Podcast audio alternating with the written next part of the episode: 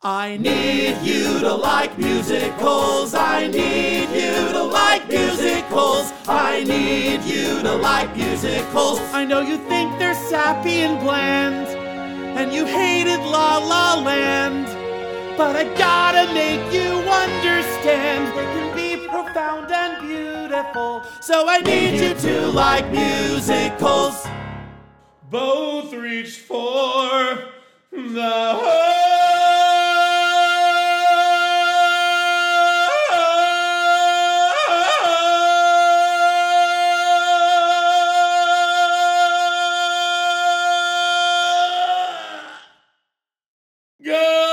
you still here? That was a test. That was a test to see if you're a true fan, if I need you to like musicals, if you're willing to sit through that nonsense. That, that was the barrier for entry today. Welcome, folks, to I Need You to Like Musicals. My name is Chris, and I need you to like musicals. Today we're going to talk about a couple shows with very little in common except for um, some smart ass connection that I made in the title to the episode and uh, the fact that there are Hungarian elements to both. That's it. That's about it. Before we get to these shows, let's uh, check in uh, on a couple of things here. It is late October, year 2023, which can only mean one thing. I turned 40 uh, a week from Tuesday. So uh, that's what's going on with me. And uh, I'm having a party at my house for my 40th birthday.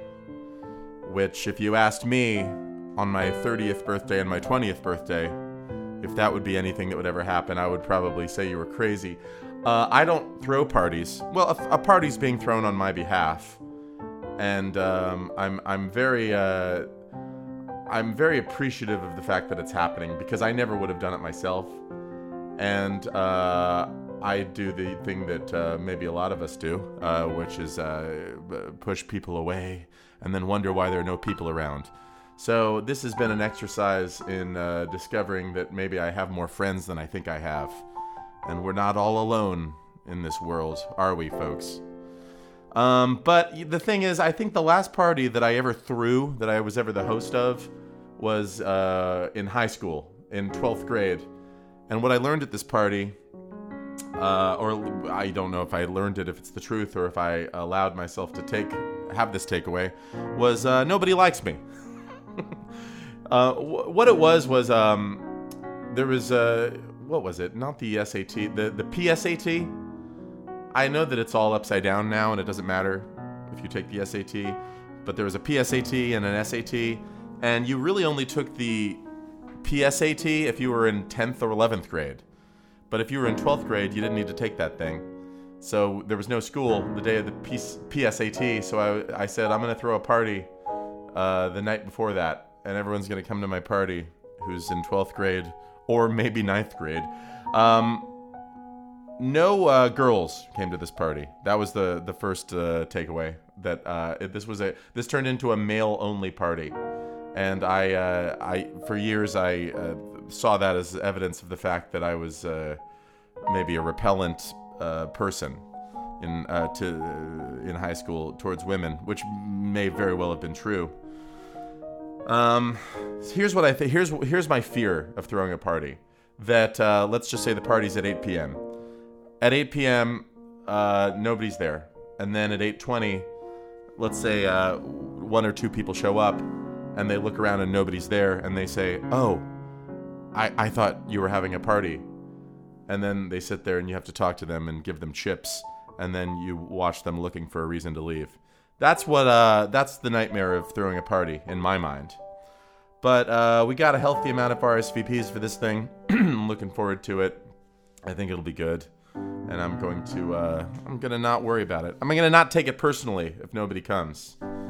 So um, there we go. Boy, I talked for four whole minutes about this. Let's uh, talk about musical theater, shall we? That's what we're here to do. I have a, a piece of musical theater news for you folks and uh, I wish it was good news. Unfortunately, it's uh, I have some dreadful news. That is, The Who's Tommy is returning to Broadway in 2024. Good God. Now, as if this weren't bad enough, I want to explain to you the uh, rationale bet- behind doing this. As we learned on our uh, Karaoke Hell episode one about when we talked about Who's Tommy, um, it's written by Pete Townshend of The Who and with a book by Des McAnuff uh, from uh, La Jolla. Here's what Des McAnuff says in this article. In many ways, I think the world has caught up to Tommy Walker, which makes it exciting to revisit the Who's Tommy for a new generation, who, possibly more than any other, has a broad appetite for all kinds of music and storytelling. That's so stupid. Because it's one kind of music and it's failed storytelling. The article goes on to say While the music remains as glorious as ever, our world years later is uh, unimaginably and irrevocably changed. As a result, there's so much more we can all recognize and celebrate in our protagonist's evolution. As a collective, deeper understanding of mental health has sharpened our lens.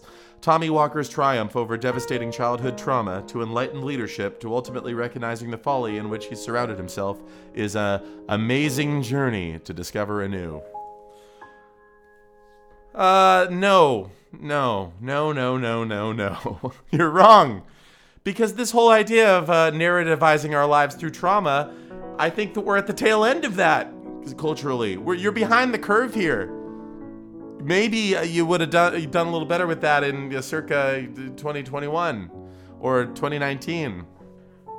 I feel like we're all coming out of that. I could be wrong. Maybe I'm projecting. Maybe it's just me. Maybe my uh, perception of life is changing and that I I think that uh, the the, uh, the the trauma narrative of life is uh, limited, but uh, I don't know. I get the sense that it's there are going to be some Johnny Come Latelys on this. If that's what if that's their mission statement to capture the zeitgeist in that way, I think they're late to the party. Let's talk about the shows that we're going to talk about today, though. Um, I I need to tell you something before we do, though. I have already paused this twice to use the restroom, and we're at the seven minute mark, and I need to do it a third time. I have a medical issue. Hold me, hold on one second. Okay, we're back. This is one of the challenges of recording the podcast in the morning, uh, after two cups of coffee and a can of Celsius. I think we'll be good for a while. Um, let's talk about the shows. The shows for today, folks, are Chicago and She Loves Me. First show we're going to talk about, however, is Chicago. Now, um, this is week two of covering the career of Bob Fosse. We have not dealt with any Fosse up to this point, but um, I feel like this is the big one. I feel like the look of this show is instantly recognizable as Fossean. Maybe the culmination of the Fosse aesthetic. I don't know. He lived for another decade after this show and did a couple other things, but this feels like um, if you think Bob Fosse, you think then all that jazz with the fucking hat and the tilting of the hat and the thing. So um, I feel like I'm new to the Bob Fosse school, even though I haven't seen a single new uh, Fosse show I haven't seen. Uh, I only talked about Pippin and this one, both of which were in my uh, mental canon from high school. But I think in reconsidering Pippin and digging into the making of it and digging into this one, I feel that I, I, I like Bob Fosse more than I thought that I did, and I feel like he deserves credit for um, the changes that happened on Broadway in the 1970s and to some extent the 60s. I think what made me not get into Fosse when I was younger was the fact that I was uh, not anti dance, but I just didn't in, have any interest in shows with a lot of dancing because I was a wannabe musical theater performer. I was a musical theater kid and uh, I decided early on that I couldn't dance, or that the fact that I was six foot five uh, made the idea of me dancing uh, unlikely. Uh, that's that's a regret that I have. If there are any kids out there that listen to this, any uh, musical theater kids in high school that are uh, height outliers, I learned about this in a, a, a, quantitative reasoning class that was required by my community college a few years back. That uh, uh, if you're six foot five, it means you're an outlier and that you're too tall. Um, don't give up on dancing. Now I know that everybody's saying to you, you uh, tall guys can dance. Look at Tommy Tune, and then you watched a YouTube video of Tommy Tune dancing, and it was the most uh, repellent thing you'd ever seen in your life. It looked like an octopus with legs all over the place. Um, you should still uh, put your best foot forward, and uh, no pun intended, folks, and uh, learn to dance because I love uh, dancing now. I like to watch it when it's good. So uh, I wish I'd learned to dance. This is a very Chris uh, focused show so far. Let's try to spin it towards the, the, the task at hand. Well, one of the Bob Fosse dictums that I learned is uh, that you should make love to the audience. Ooh, okay. And I was thinking about this. Uh, kind of creepy, uh, in a sense, but also makes sense if you look at his work. And I was wondering what it would be like if there had ever been a Fosse Sondheim collaboration. Now, it may have been just too many cooks in the kitchen, right? Maybe it would not have worked well together. I mean, maybe you would have. It depends on what the material was, obviously. But the fact that they both uh, had a big hand in elevating the form to an art form, and the fact that Sondheim uh, is this sort of Cartesian head in a jar that uh, appeals to your head and heart and is both like intelligent and cerebral, but also tugs at your heartstrings. And then Fosse is this very physical, tactile. Uh, he's gonna fuck you. Uh, like I wonder what that would be like to bring all those elements together. Maybe you shouldn't. I mean, maybe that's not a thing that should happen. It, there's such a thing as uh, you know too much goodness in one thing. Maybe it- it's it would be crowded. There's a chance that Fosse needed to work with, um, you know, middling composers, which I'm not saying that he did. I mean, I, I, I enjoy aspects of Kander and Ebb and um what's his name, Stephen Schwartz. And then Sondheim needed to work with, um, you know, choreographers that were just uh, journey. What journey? What am I trying to say here? Uh, but choreographers that were like for hire that didn't have the Fosse uh, thing but he worked with Harold Prince, and I think Harold Prince, uh, you you couldn't really identify a Harold Prince style, right? He's a great director and was a great uh, collaborator for Sondheim, but you there was not really a Harold Prince aesthetic. I could be wrong about this. Uh, let me know if I am. I don't know. Now the thing with Chicago uh, that cannot be ignored if you watch it today is uh, the idea of true crime which is has taken the world by storm. I mean, it's always been there, obviously, because of the history of Chicago, which we're going to get into about sensationalizing a murderer. Uh, that's a big theme that runs throughout here. It was not a big hit on Broadway in 1975 when it opened, uh, but the revival was a big hit. Uh, opened in 1996, one year after the O.J. Simpson verdict. Coincidence? I don't think so. And blah blah blah. Casey Anthony, all of this. I feel like this idea of uh, sensationalizing a murderer and uh, people murdering for uh, social cachet and fame is just so overdone at this point. And I think I said in our ragtime episode, it was overdone by the time that Evelyn Nesbit business happened and that, where it's just, it's not a novel idea. It's not like, oh, that's interesting. It's uh, somebody became a star because they were involved in a murder. And um, I don't know. I mean, it's they don't publish the manifestos of mass shooters anymore because I think that the idea is that you don't want to give notoriety to a killer. And I, I, I'm unconvinced that there's an epidemic of people killing for notoriety. I mean, I'm not saying nobody did, but uh, I don't know. I get that you want to do whatever you can to prevent a mass shooting, and if you don't tell people the point of or the manifesto of a mass shooter, then maybe it'll discourage further mass shootings that want their manifestos read. Um, but uh, I, I don't know. I, I always I always want to read them, man. I mean, I want to read the Ted uh, the Ted Kaczynski stuff is fascinating. If you ever read any of that. And when Charles Manson is not barking like a dog and trying to scare you with a swastika on his forehead, he has a thing or two to say that is uh, uh, raises your eyebrows and makes you think. I mean, it's I don't know. Who cares? It's not the point of this. Um, but true crime, as we all know, uh, is having a bit of a renaissance, uh, often in podcast form, starting 10 years ago. All, God, is almost 10 years ago that Serial started. Makes me feel old, guys. And then um, my favorite murder, which is a podcast that I enjoyed for many years until I stopped listening to it because I felt like it was um, I was having it was unconsciously uh, making me unhappy.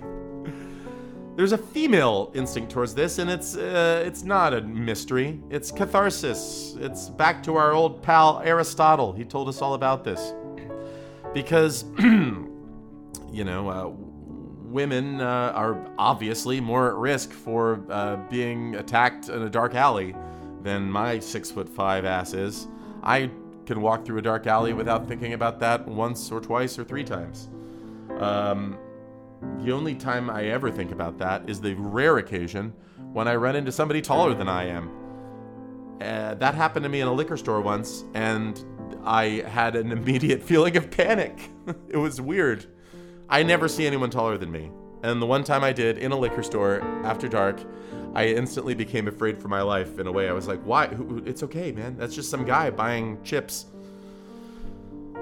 So, um, but yeah, it's it, it's the same reason that people like horror movies and things, uh, and the, the reason that people like tragedies like Oedipus Rex. It's because they uh, are experiencing the tragedy on the stage, uh, and uh, so the uh, whatever. You understand. I'm not gonna sit here and fucking mansplain why women like to listen to true crime podcasts. I will say that I worked with a lady in uh, an office context once who was a huge fan of my favorite murder, and then one day said, "I don't understand why people like horror movies. Why would you like to be scared?" and um, I didn't make this argument to her, and then uh, for years after that, wished I had. That's the kind of person I am. That's the kind of I. Uh, I have. Uh, I'm great in an argument uh, later at home after I'm not with the person anymore. So uh, yeah, Chicago. You know what's interesting is I've been to Chicago a handful of times, but only passing through. I've never spent any significant time in Chicago. I like uh, when I went, went to first time was like when I went to Iowa for my sister's wedding. I landed the plane landed in Chicago before I was deathly afraid of flying. I don't know if I've talked too much about my uh, fear of flying that arose uh, later in life, but uh, so yeah, and then also because I was so afraid of flying later, uh, when I had to get to New York City, I took a fucking train. I took an, uh, a, a five-day odyssey on train from Los Angeles to New York City, and Chicago is where all the trains stop. Uh, so I had a little layover in Chicago. Uh, hung out with my friend Dan. Had uh, got a dog and beef. and uh, took a shower because you can't shower on a four-day train. I'll tell you that much, especially if you're in steerage or whatever I was in. Coach, I didn't have a private car. I had just a, seat to sleep in. Chicago, 1975, Broadway, starring Gwen Verdon, um, Fosse's longtime uh, wife, collaborator, and muse, and Chita Rivera. One thing I didn't really know about um, when I was listening to Chicago as a young man is the background of it and the source material, because all of it seems uh, a little um, hyperbolic. This idea of everybody is so uh, interested in the fame of these uh, female killers or alleged killers. But uh, here's the deal. So it was based on a play written by a crime reporter in 1926. Uh, this uh, was uh, the, the, the, name of the woman that wrote this play. Did I not write it down? What the fuck? Her last name is Watkins. I'm the worst. Give me one second. Okay, Maureen Dallas Watkins. She was a crime reporter for the Chicago Tribune, or the Trib, as they like to call it in Chicago. Hey, did you read the Trib? Hey, let's get a beef and read the Trib. You want to get a brat? Read the Trib. Um, it's uh, it was a fictional satire but it was based on act- two actual court cases that of uh, Beulah Annan, uh, whom Roxy Hart was based on, and Belva Gaertner, whom Velma Kelly was based on.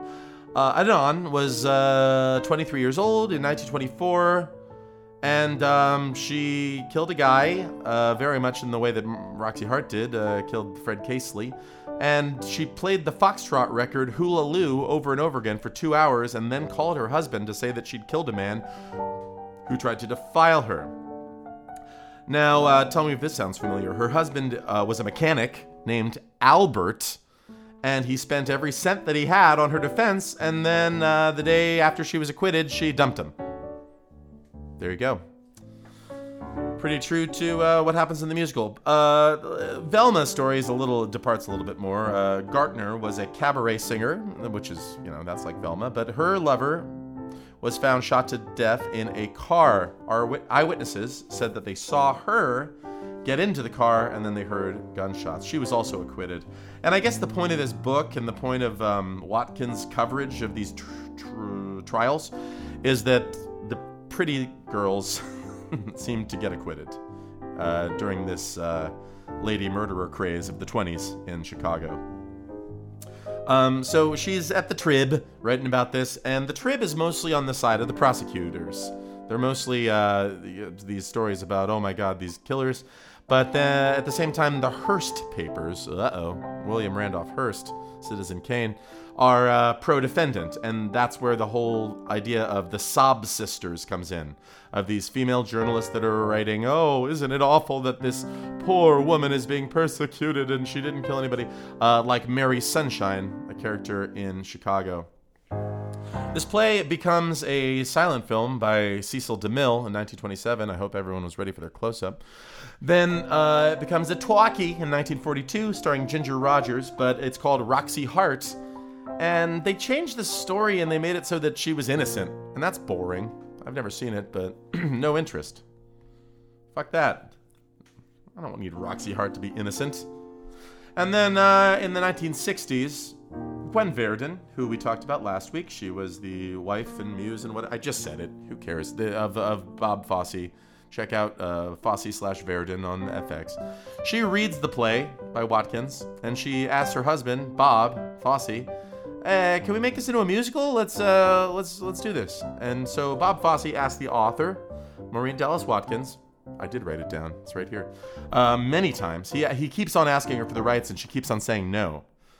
The reason she says no is because she feels guilty that she glamorized these women and uh, helped them walk free with her articles, and she doesn't want to further glamorize these women who she believes were definitely killers keeps on saying no.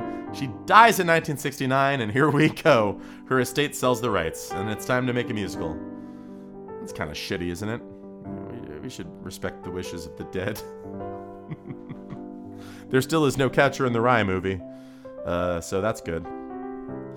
Um, uh, Gwen Verdon, of course, is in it, and so is Chita Rivera, like I said. Also, Jerry Orbach, the late, great Jerry Orbach. Boy, do I love Jerry Orbach? He wa- he's the he wanted us to try to remember the kind of September when uh, all those things were happening. Eventually, uh, Liza Minnelli gets in there too. She's a replacement for a while, and uh, also Ann Reinking, who uh, let's get into Ann Reinking later because it's very interesting. Uh, Ann Reinking's role in all this and in the life of Fosse. So um, Fred Ebb and John Kander write the score. And you know, Kander and Ebb, they wrote um, Cabaret. That was the big hit that they were coming off of when they wrote this. And they did Kiss of the Spider Woman, all kinds of things. There's a real uh, that's an actual riff from Chicago, but you, you know what I'm saying. It's it's their uh, old timey uh, revivalist uh, spirit of uh, jazz uh, age things. um. I imagine we'll talk about cabaret eventually if the show continues. But um, a quick anecdote about cabaret. Last year, I got a gig as a uh, temporary rehearsal pianist for a college production of cabaret from somebody I knew. The musical director was going out of town and they needed somebody to do rehearsal pianist stuff on cabaret. Now, I play piano. I don't know if you've heard me play uh, underscore piano during this podcast. That is me playing that. I should tell you that. Um, but uh, I, I'm not a strong sight reader by any means. Like I cannot just I cannot be like an audition pianist because if someone hands me some sheet music, I cannot play it. I need to sit at home with it for a long time uh, and kind of play it by I, I play by ear and I figure it out as I go. Uh, so in order to do this, I said, listen, I'm not going to be, uh, I'm not going to continue the patterns of my uh, 20s where I'm just, I can't do that. I shouldn't do it. I'm going to fake it till I make it here. I'm going to sit at home with the score to Cabaret and I'm going to learn it and then I'm going to go pretend that I'm playing it. Spent a lot of time doing that, by the way. Uh, and printed out the score, made endless notes, mostly like chord charts. Uh, that's what I do. I, I, I, learn a song by ear, by the chord progression, and then I listen to it and I fill in the little um, little riffs and things in the middle of it. Uh, I'm not a real sight reader. I'm a fraud. But uh, so I did that and it worked fine. And also I was very familiar with the score of Cabaret. Who isn't? It's a it's a, big thing. However, as we all know, there there are many versions of Cabaret. There's the original, and then there's the revival with Alan Cumming, and uh, there was a made some changes. So I get there, having learned the score, and then one day they say, uh, "Oh, um, we're doing actually the original finale, not the revival finale, because it was the revival score. Here's the music for that." And I was like, "Oh fuck!" They handed me some sheet music. They wanted me to play it right away. Now, luckily for me, I look at it, and even though I can't sight read very well, I know enough to know that the very beginning of it is just uh, "Willkommen" for the 700th time with the boo ba da do da da do da da da do da in the key of G. So I'm like, okay, great. Um, they're doing a stop and start because they're staging the finale. Uh, every time that I stop playing for the director to stage something, I put one AirPod in and I listen to the original cast recording of the finale, and I quickly scrawl the chords onto my score. And uh, this worked very, uh, very uh, suspenseful, exciting uh, content there. Uh, me doing that. Um, I nobody really uh, finds that story interesting unless they're a piano player. The piano player at and my uh, friend who plays piano both thought this was a really fascinating story, and everyone else doesn't give a shit. So uh, uh, let's move on to Chicago.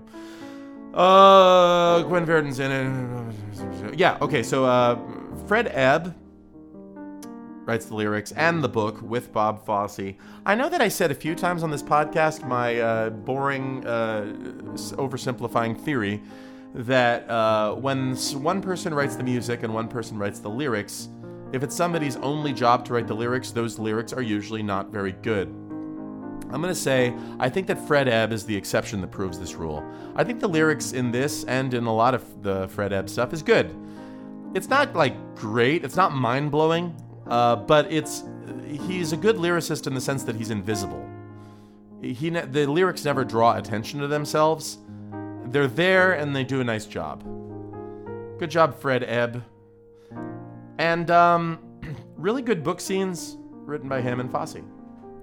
Um, the book scenes in this are very good and uh, especially in the second act, I think the book kind of gets more interesting than the songs in the second act. A lot of filler in the second act of Chicago. We'll talk about it.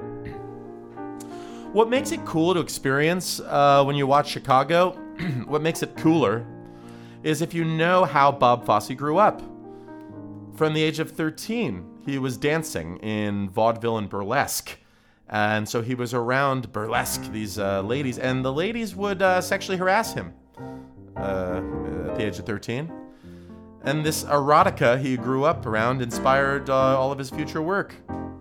Now, I want to talk about this because this uh, made me think about some things, and I want to figure out a way to talk about this that is not uh, too cringy and too uh, self-revealing, and also um, not uh, too uh, I don't know.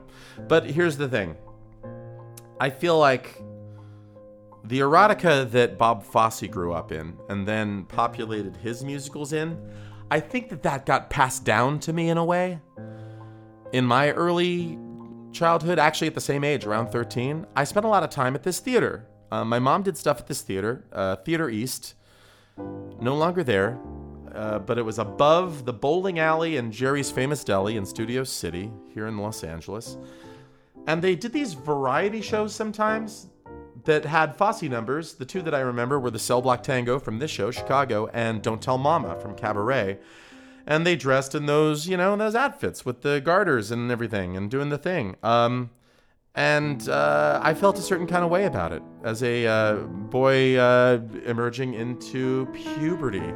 And I was kind of the kid uh, in this theater that was I, I, I took great pride in like being a gopher during some of these shows, and being like, uh, hey kid, run down to the deli and get me a Dr. Brown's cream soda. Um, that's the kind of thing that I would do there, and just fascinated watching rehearsals of everything. Um, but also there was uh, these ladies who were older ladies. Uh, I mean, they seemed older to me. Uh, I was 13, but I, I, think they may have been in their mid to late 30s, early 40s. Um, they were uh, these certain comments made to me, uh, like, uh, "Oh, oh boy, he's gonna be a, he's gonna break some hearts," and oh, here's my new boyfriend, this kid. And it was, I, you know, I felt a certain kind of way about it and also th- they were dressed in these Fosse costumes, and um, there was one moment in particular that I remember, and I know the name of this woman. Uh, who, uh, I'm not gonna say it because that's weird. But I was backstage, and this woman opened the door to her dressing room and sort of hid behind the door, but I could see uh, very clearly that she was nude, and it may have been the first naked woman that I saw live and uh, this is burned in my brain. Look, this is weird and vulnerable to be talking about. What I'm saying to you is that I had the Fosse experience of uh, this specific type of erotica, of uh, the Fosse uh, powerful woman with jazz hands wearing the garter belts. Uh, it was passed on to me via Bob Fosse, and I don't know how I feel about that. It did, it did something to my wiring and um, there's all kinds of articles you can read about that um, about the psychology of uh, your sexual wiring. And that's the end of uh, that uh, portion of this podcast. And i'm sorry if i creeped anybody out. Um, there you go.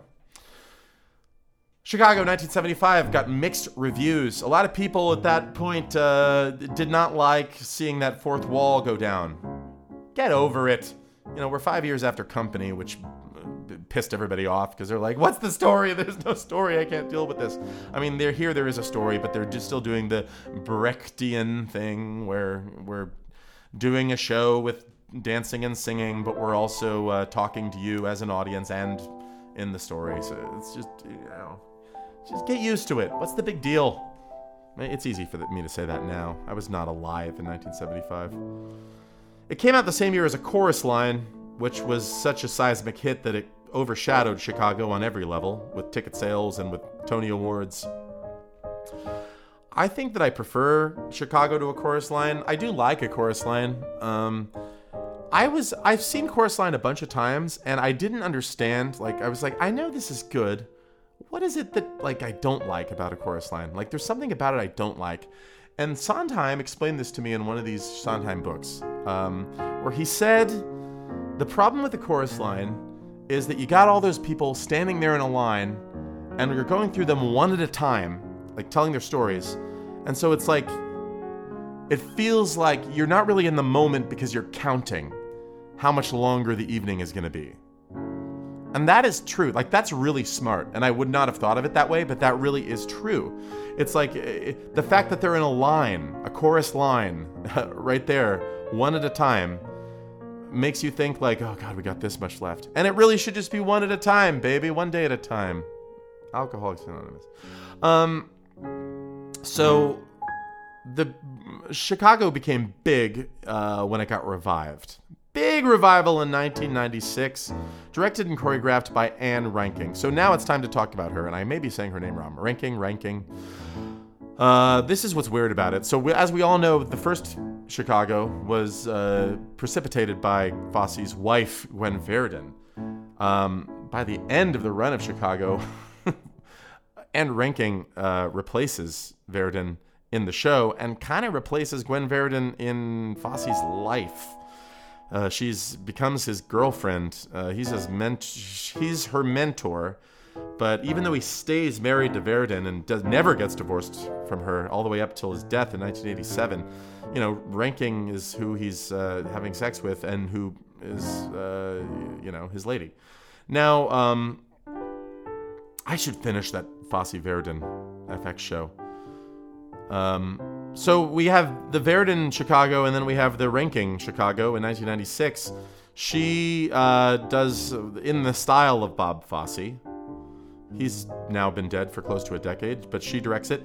And uh, weirdly enough, she stars in it also. She's on the revival cast recording. And uh, she's pushing 50 at this point, and I don't want to be ageist or anything, but uh, that's a little strange. Could we agree on that? For somebody uh, that age to play Roxy Hart? I didn't see it in 96. I still had never even been to New York City. But the revival cast recording, my God, I mean, that was huge when I was in high school, specifically when I was in ninth grade, 98 to 99. I, I maybe it was huge before that, but that's when um, all of the high school theater girls were obsessed with the Chicago Revival album and specifically Bebe Neuwirth's performance on that revival cast recording. It is oft imitated. Um, and I wonder if it's like, is this the third wave of feminism here? I feel like it's a positive thing. These women obviously are sexualized, and it was uh, conceived by a heterosexual, uh, womanizing man. But high school girls, when I was in high school, like uh, strutting around singing the cell block tango and doing the thing with the chair and singing Mein Herr or whatever and trying to be like Bebe Neuwirth, I think was an empowering thing. Uh, and I don't uh, want to sit here and explain what third wave feminism is because uh, it's, uh, tiresome, and I'm a man, and it doesn't matter. But um, I think that that's maybe what that was. The revival of Chicago in 1996 uh, is the longest running show currently on Broadway. I should tell you that. Um, that means uh, it's the second longest overall after Phantom, but uh, Phantom just closed. Phantom of the Opera, Hallelujah. Uh, it's off of Broadway now. So uh, the Chicago Revival is on track, on track uh, for to be the longest running show of all time on Broadway. It surpassed Cats in uh, 2014. Fucking Cats, thank God. Because the show has been running for so long, there have been a lot of noticeable replacements to the lead roles. It's almost like a like a revolving door. There's uh, some of these names are gonna blow your mind. Uh, I want to go through them. So uh, for Roxy, some noticeable replace, and I don't know the years on these. Let's just assume it's at some point in the late '90s, 2000s, or 2010s, because those are the only times it could be, or the last uh, couple years in the 2020s. Um, so Roxy, uh, Pamela Anderson played Roxy Hart. Melanie Melanie Griffith, she also uh, took a swing at it. Melora Hardin, Jan from The Office, she played Roxy. That's kind of cool. Uh, Marilu Henner, the one from Taxi, who has got the, the condition where she remembers every moment of her life. Gretchen Mol, interesting. I don't know about that. What happened to Gretchen Mol? I feel like I haven't seen her in a while in any films. Uh, old Chita Rivera gave it another shot. Uh, she circled back and did uh, the revival, apparently. Chita Rivera is fucking immortal, right? Is she still alive? I think she is. I didn't hear about her death. I'm going to assume she's alive. Brooke Shields, she got in there. Is that in the uh, Brooke Shields documentary? I didn't see that. Rumor Willis, she she got in there. Rita Wilson, I don't like that at all. Tom Hanks' wife, Rita Wilson. Uh, some of the following actors uh, played Billy, uh, replacements for Billy. Wayne Brady. Is Wayne Brady gonna have to choke a bitch? You know, you know what I'm talking about. Uh, the, uh, the Billy Ray Cyrus. Come on, man. I, I remember hearing about this. That's that's terrible. Taye Diggs played Billy. That sounds pretty good. He has a thankless role in the film. We haven't talked about the film yet, but we certainly will. Cuba Gooding Jr. played Billy Flynn in Chicago. Let me tell you a little something about Cuba Gooding Jr. He is now canceled, but also uh, I have spoken many times about the Italian restaurant with the singing waiters uh, at which I work. One of the locations, uh, they have the same menu, but one of the locations of this restaurant does not offer prosciutto and melon as an appetizer. It's listed on the menu, but since because uh, they use the same menu at both, but every time somebody asks for it, you have to say, "Oh, I'm sorry, we don't have that." The reason is Cuba Gooding Jr. came into that restaurant one day and told the owner that he thought it was bad. He didn't like it. He said, This sucks. And that owner said, Take it off the menu. So we do not offer prosciutto and melon because of Cuba Gooding Jr. Also, I saw Cuba Gooding Jr. Uh, try to come into the restaurant with his entourage after we were already closed, and they all seemed very drunk. So uh, there you go. Um, I'm gonna. I don't mean to libel Cuba Gooding Jr. I don't even remember what he's canceled for, but apparently he did something not very nice and uh, whatever. Michael C. Hall, Dexter, he got in there. Uh, I think when I was thinner, people thought I looked like Michael C. Hall. Harry Hamlin, that makes sense. That tracks. Adam Pascal, that makes no sense. Roger from Rent, let's not do that. Jerry Springer played Billy Flynn in Chicago. Weird. The late Patrick Swayze. I can see it. He dances, certainly. We learned that in uh, the what's it called movie? the Dirty Dancing. And uh, Ben Vereen. There we go. Now we're on the right track. Ben Vereen uh, can do no wrong in my book. That sounds like magic. Ben Vereen, by the way, also seemingly immortal. He's still kicking. Notable replacement for Amos. Uh, there's a few on here, but the one that I uh, thought was interesting was uh, Vincent Pastore. You know who he is, right? He's uh, Big Pussy Bonpensiero from The Sopranos. Bit of a departure for him. I would see that. Good deal. Matron Mama Morton. Some uh, replacements were uh, Patti LaBelle, NeNe Leakes from the fucking reality shows. The uh, I, I've had exactly two relationships in my life where the woman was very into reality shows. Uh, the, the, one I'm currently in, and the one I was in uh, in 2010, 2011. And I remember NeNe Leakes being in like practically every single one of them. She was like a cross reality show star. So that name uh, popped out to me.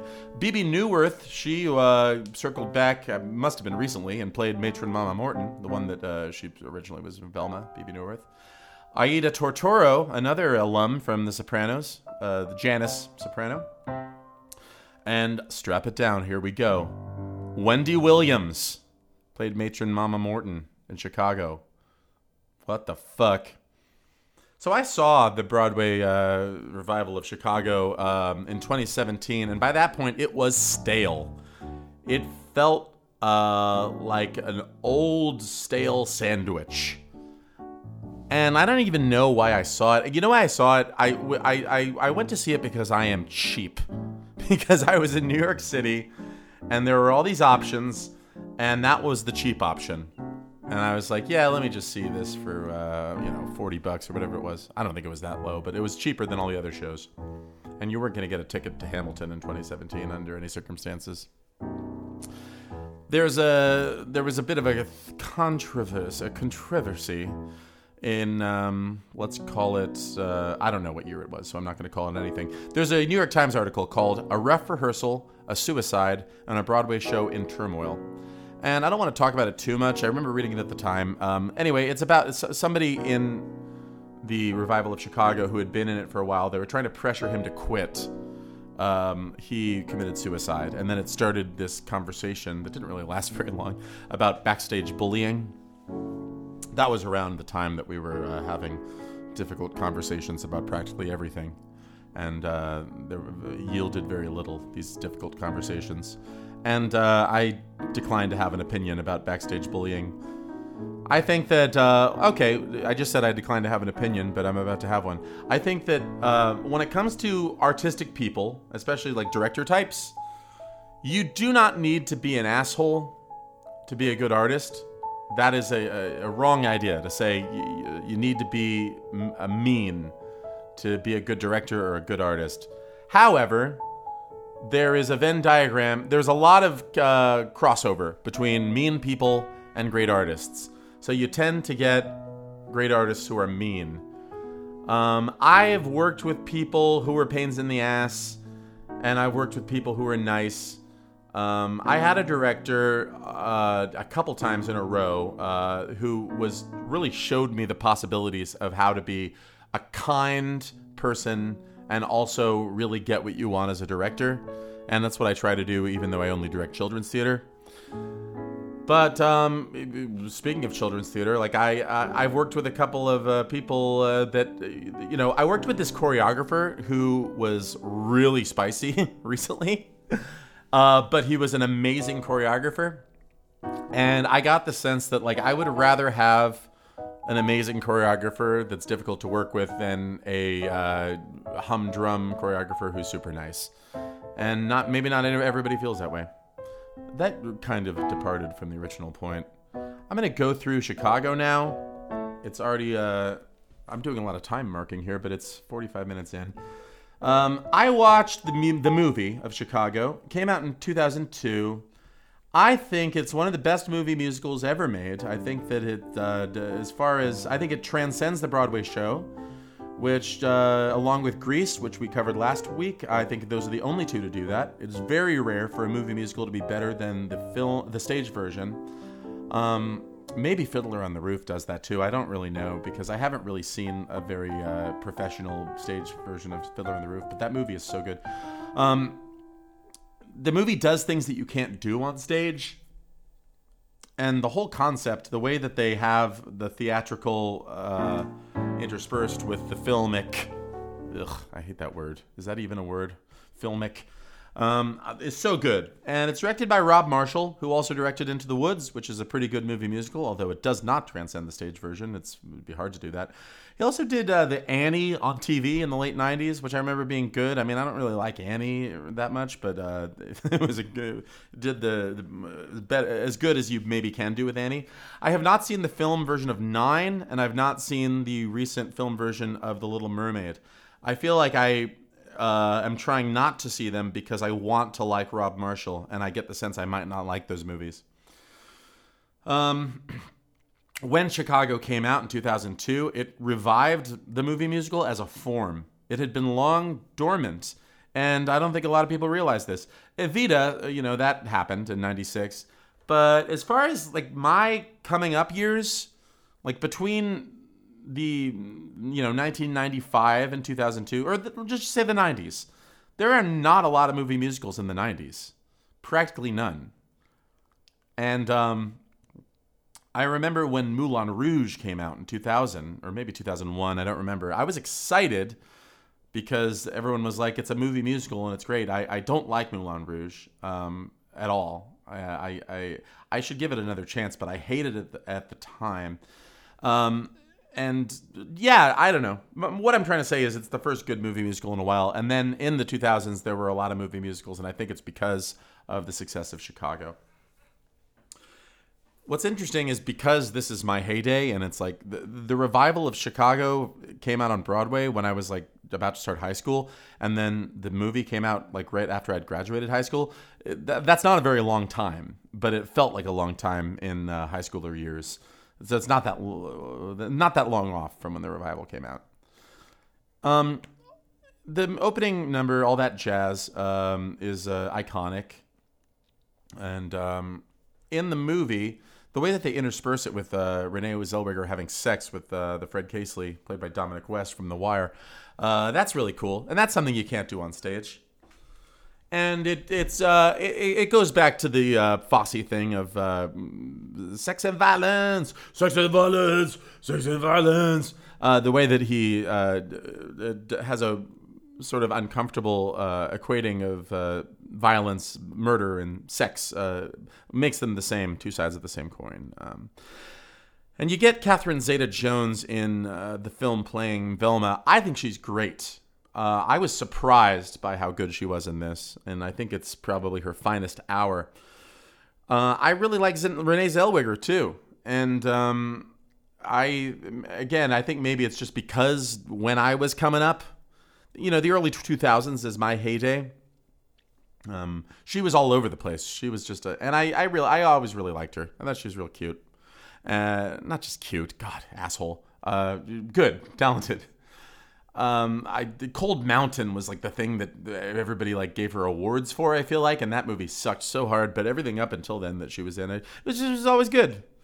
I uh, I didn't like uh, the what she's done recently. I didn't like the fucking the Judy Garland thing because again, like you can't sing as well as Julie Judy Garland, so why are are we pretending that it's anywhere near as good? Um, and now she seems to just do a lot of uh, prosthetic acting or whatever, you know.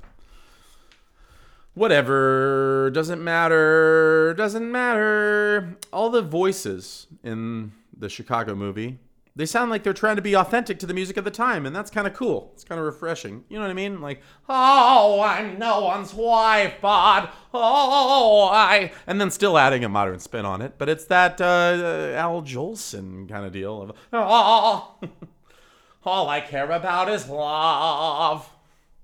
Like it's from the 20s. One uh, line, or uh, one change, I guess, from the stage to the movie is uh, so uh, what's her name? Roxy Hart kills Fred Casely during all that jazz, like right before the final thing. And she does it a lot more callously. Like in the movie, um, Renee Zellweger, he says horrible things to her that makes her uh, cry. Uh, and says like you're never gonna make it, and I just pretended to have connections to get a piece of ass, and you're nothing, and you're pathetic. And then she like cries, and then gets a gun and kills him. In the film, in the sorry, in the stage, um, she says nobody walks out on me because he just tries to leave after they have sex, and then she shoots him. And then after she shoots him, she says, "I gotta pee." So it's a lot more uh, callous, a little more cold blooded there. Uh, yeah, and then we all know what happens. Certainly, um, nobody needs a summary, right, of the plot of Chicago. I mean, I'll give it to you anyway here. Um, basically, her husband comes home, Amos, who is the biggest cuck in musical theater history. He comes home and he takes the rap for it. He tells the police that he shot this guy as a burglar, but uh, that's all because she shot him and then told him uh, that it was a burglar. But actually, when he finds out while he's being questioned by the police, when he finds out that uh, it's Fred Casely. She's like, "What? That's the guy that sold us our furniture. He's not a burglar. Oh, she's was screwing him up. She's the one that killed him." And gives him up. All during a song called uh, "My Funny Honey," which is a great song and a great uh, theatrical device and a great cinematic device. Uh, the way that they do it, it works great in both cases. Is what I'm trying to say to you here, guys. Mm, John C. Reilly, uh, to me, in 2002, John C. Reilly was a god. This is kind of before he was a household name. Um, he won an Oscar for this, I think, didn't he? Best Supporting Actor, well deserved. Very good in this. Um, but he kind of has two careers. This is before the Will Ferrell, Adam McKay, uh, John C. Reilly. Uh, from uh, Step with Step Brothers and the Talladega Nights and all that. When he was not really considered a comic actor yet, he was. Um, I first became aware of him in Magnolia, which uh, is still, I think, uh, I'm comfortable saying it's my favorite movie of all time, and that's specific to just when I saw it and the fact that I grew up in the San Fernando Valley. Uh, and but just still to me, I mean, I could, I never get bored watching Magnolia, and I think he is one of the best parts of it. Him playing Officer Jim uh, in Magnolia, uh, just really great, really great. Uh, that that character feels so real to me of a, a cop in the valley uh, that, that uh, has those specific uh, vulnerabilities and thoughts, and just his love story uh, with Melora Waters, Walters, Walters, Melora. Um, I it, it moves me to no end. But like I said, the 2000s are my heyday, and that came out at just the right time for me. Matron Mama Morton in this. In the movie, they flip the songs. Uh, they uh, Cell Block Tango does not happen until after uh, When You're Good to Mama, Mama's Good to You. Um, a lot of uh, yeah, th- this is a, a, a song that a lot of big girls like to sing, and God bless them. You know, it's it's very empowering, I think, for the, the, the for the big lady. Asshole idiot. A lot of sexual puns in this. Um, one of the lines in this I feel like it's really good. Uh, compliments to Fred Ebb as the um, they say that life is tit for tat, and that's the way I live. So I deserve a lot of tat for what I got to give. I like that line. It's good, good time. Cell Block Tango is maybe the best song in the show. It's where they you got the six stories. Is it six? Pop six squish. Uh uh Cicero Lipschitz. Yeah, six. Um, and like I said, I saw this before I saw the show. I saw this in a variety show uh, at uh, Theater East as a uh, prepubescent, and I was uh, both impressed by uh, the stories in the song and uh, the talent of the ladies and the sexual prowess of the women. Prowess, you know what I'm saying. Um, I love how in the film version they don't show the murders because that it would be so easy to do that. Like the Cell Block Tango, as it's filmed, they're only concerned with um, the interpretive dance of the murder, using red scarves to indicate blood, and like uh, the, the cut, cutting to um, the the prisoner, the female prisoners, like telling the story of how they murdered their husbands. I thought that was cool. I like that. Um, I cannot be the only one that wonders this, and I'm sure there's an answer to this. I just don't understand it, and I'm gonna uh, be vulnerable enough to admit that I don't understand this. Why is Velma second to last? Velma has already been established as the uh, center of this sort of, or the narrator, or like the star. And it's weird that uh, Cicero is before Lipschitz because like Lipschitz is kind of a shrug after all of these stories. I, the best one is I maybe the ran into my knife ten times. Uh, what's that? Uh, squish. that's what that is. That's that's the best one. That should be the topper, I guess. But the story about um, Ruth Gladys, Rosemary, and Irving, and uh, he's uh, himself is alive, and I saw him dead. It's like that punchline is maybe the weakest of all the punchlines.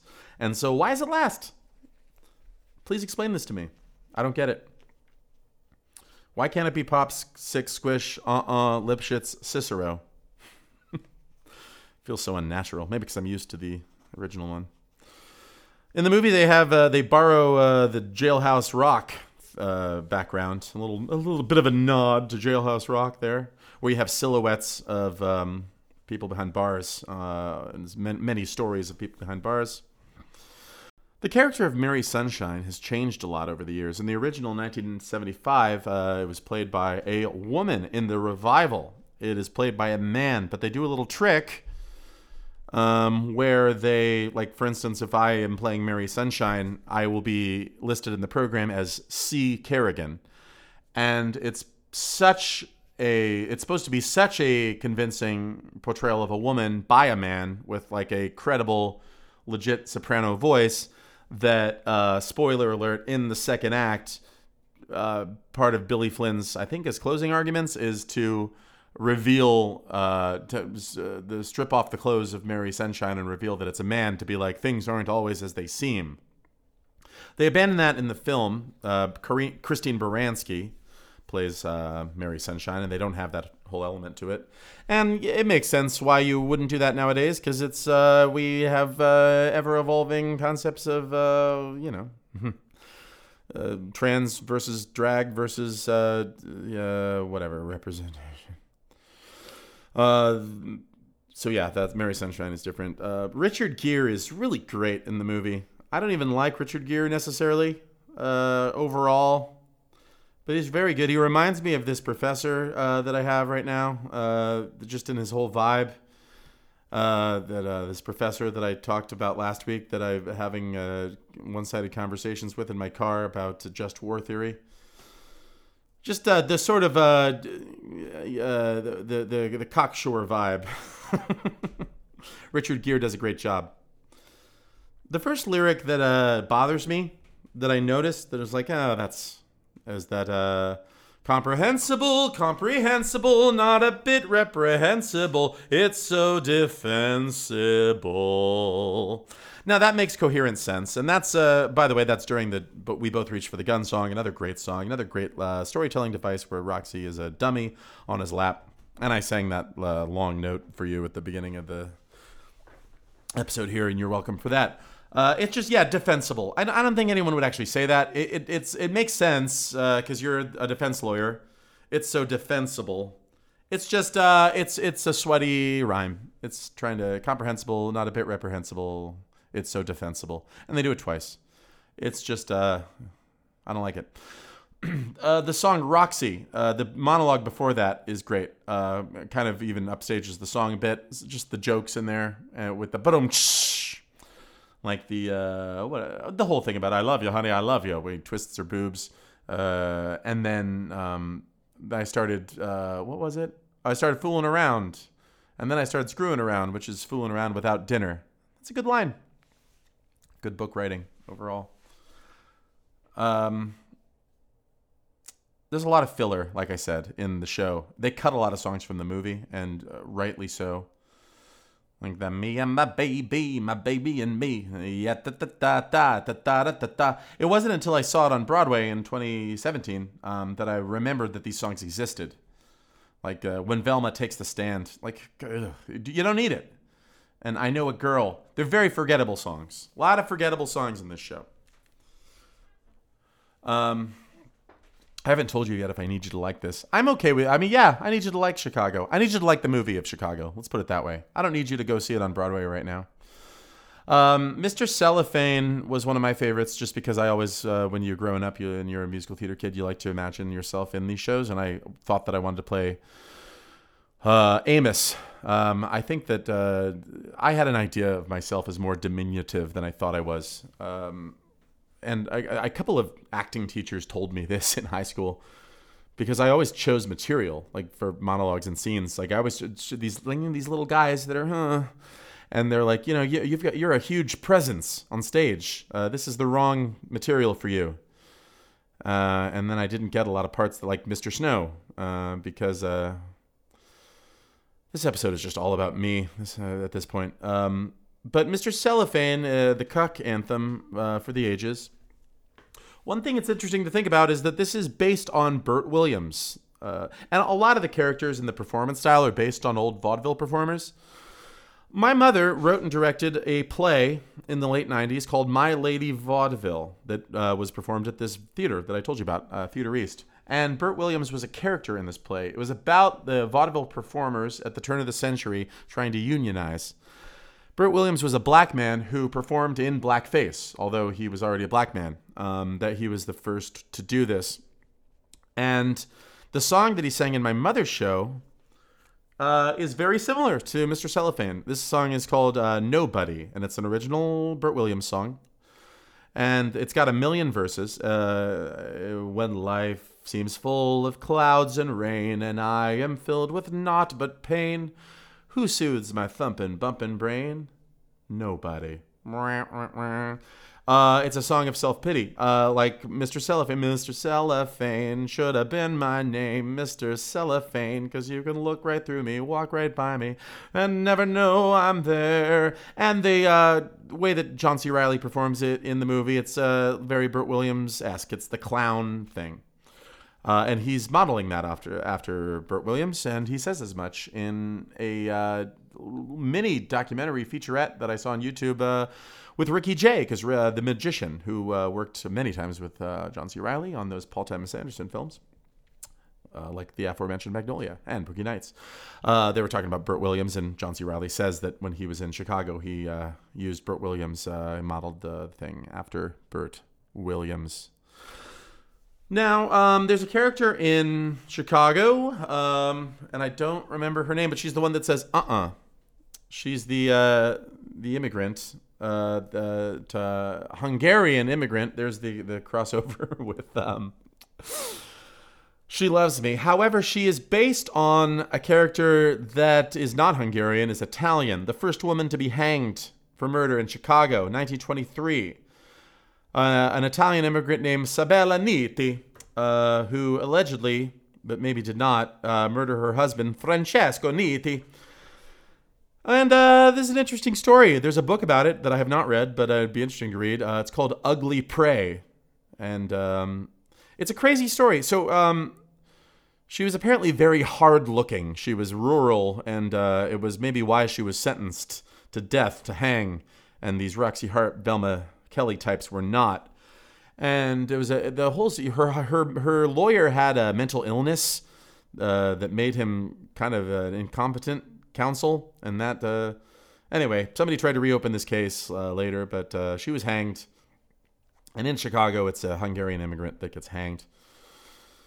Um, I don't like the song Razzle Dazzle. I know it's one of the big songs from the show, and I get the point of it that if you're a lawyer, you got to razzle dazzle him. I just find the song uh, to be a little bit dull.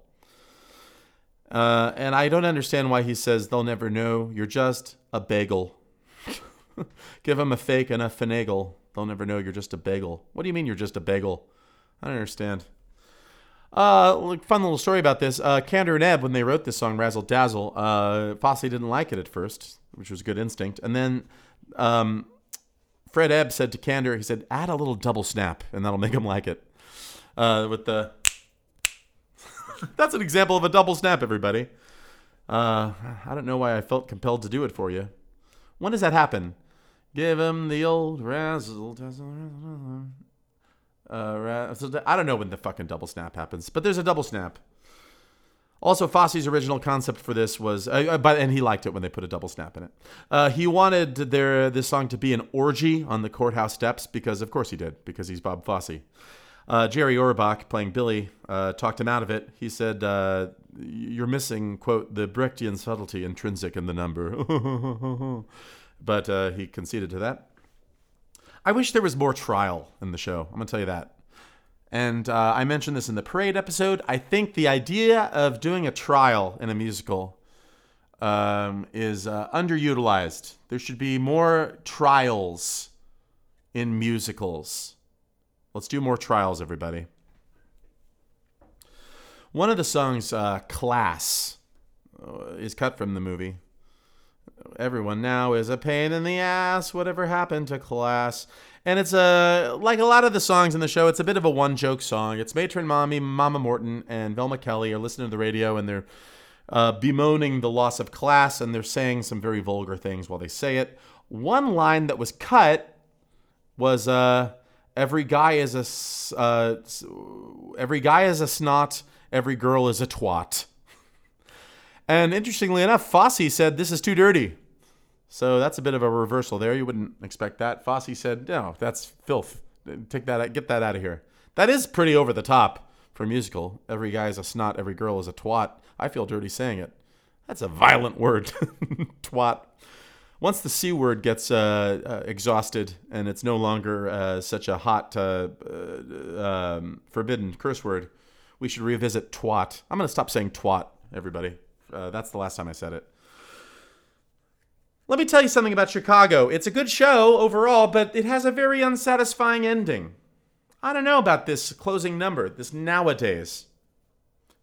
And okay, that's another thing that bonds the two shows this week. They both have unsatisfying endings. It's an okay song, and it does make you think a little bit about the time it's in. It just doesn't really wrap it. It feels unsatisfying in a way that I can't quite describe. I think also um, the problem with this is a revelation I'm having in the moment. It is not in my notes. The problem with uh, really f- uh, being on board with Roxie and Velma, I mean both of them, but uh, especially Roxie, as these anti-heroes who have killed, but you're on their side, the whole anti-hero thing, is uh, I think that's complicated by the presence of Amos.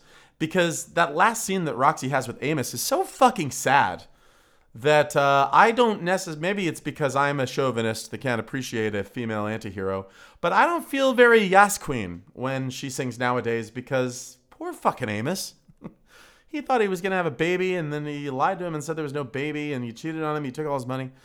Um, so that's uh, what bothers me about the end of Chicago. So there you go, everybody. That's uh, Chicago. I hope you enjoyed uh, my analysis of Chicago. Do I have any final thoughts on Chicago? Uh, I think I may need you to like Chicago. I mean, I need you to at least appreciate Chicago. I need Chicago to close on Broadway. We all do. Um, well, let's let it hit the record. Let's let it surpass Phantom of the Opera. That'd be good, right? I don't want to give Phantom of the Opera the satisfaction of being the longest running show on Broadway history. Um, I've only seen Act One of Phantom of the Opera, but I was in uh, the Phantom of the Palisades, in at Theater Palisades Kids.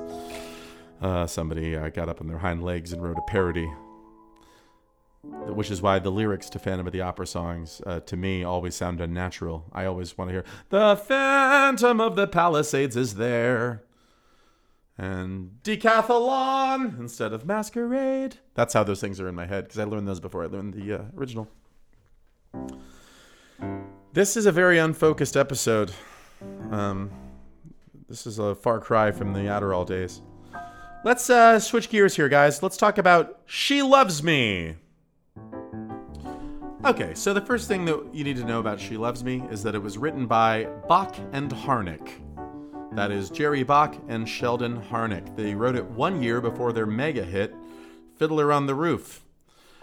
So, um, it was not a big success in 1963. It became uh, a cult classic. That's what Wikipedia calls it. I find it, it would be weird to meet the She Loves Me cult. I don't know what their problem is. Uh, very successful revival. So anyway, um, yeah, one year before Fiddler on the Roof. Let me tell you about Sheldon Harnick, though, the lyricist for She Loves Me and Fiddler on the Roof. This man was born in 1924, and he died four months ago. Who's good at math?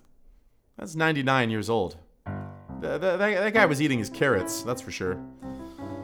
And uh, so, yeah, he wrote the lyrics. Uh, he was good friends, lifelong friends with um, Stephen Sondheim and they hung out and uh, gave each other notes on their work.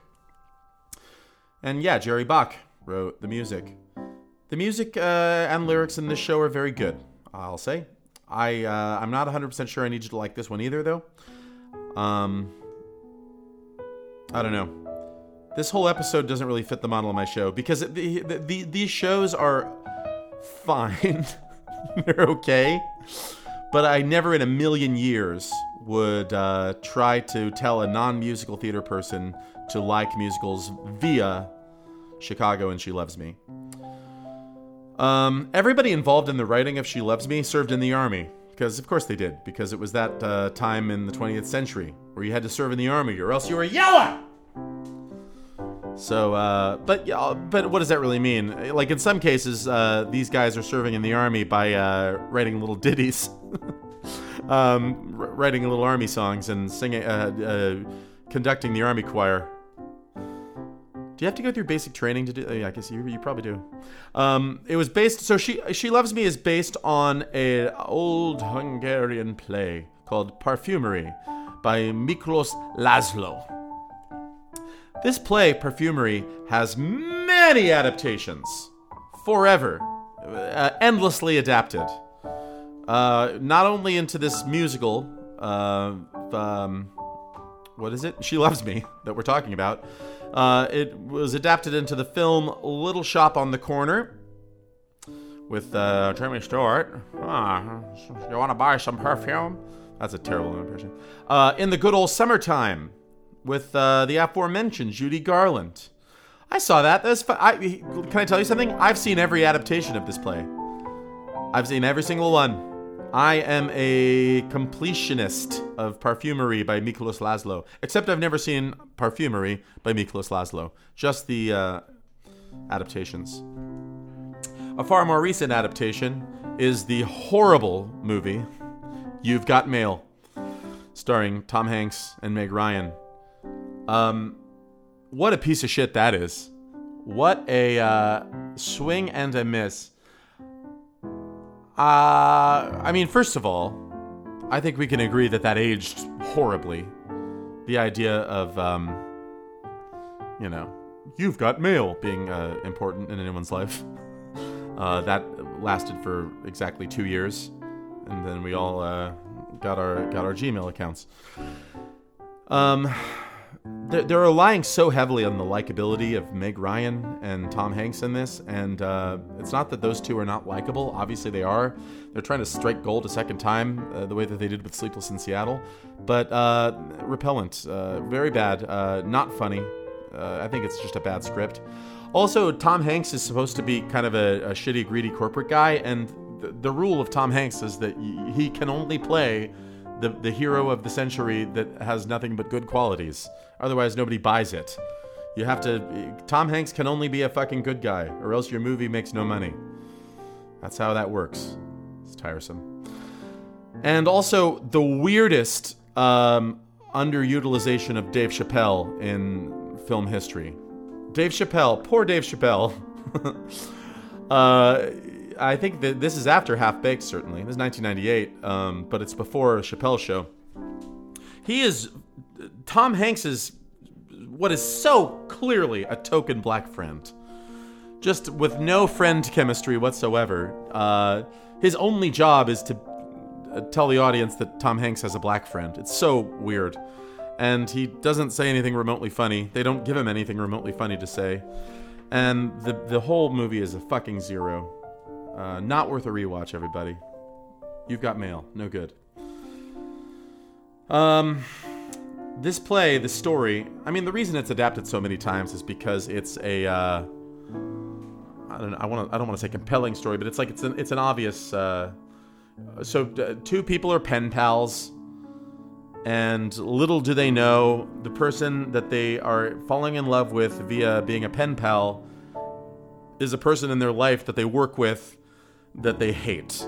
Uh, a man and a woman who really don't like each other in real life are uh, they have a secret pen pal they're falling in love with and it turns out it's that person. And then one of them finds out it's them but doesn't say it right away and hilarity ensues. And then the other one and then at the end they're like oh it is you and then they kiss each other. Happens all the time. Um, i mean it's it's uh it's a it's become a common story because this has been adapted so many times. It's ripe for a new adaptation but god please don't do it I understand that there's such a thing as Hinge now, and uh, you could make it so they, they don't look like their picture and you don't realize it's the same people. But please don't. Enough! Enough! In She Loves Me, it's they they uh, they meet through a Lonely Hearts Club. That's how they start becoming pen pals. I guess that was a thing. Lonely Hearts Club lucky for us uh, nowadays, especially those of us uh, who in the past couple decades uh, really availed themselves of online dating and may or may not have been become addicted to it. Um, it's it's it, there's less of a stigma to uh, doing something like that, and that you don't need to uh, have a meet cute in a coffee shop anymore to have a legitimate romance. I mean, I think a lot of people nowadays are comfortable telling you they met on OkCupid, Hinge, Tinder, etc. Uh, but let's not readapt the story. We have too many. Um, she Loves Me can be a bit milk toast. It's just kind of pleasant, right?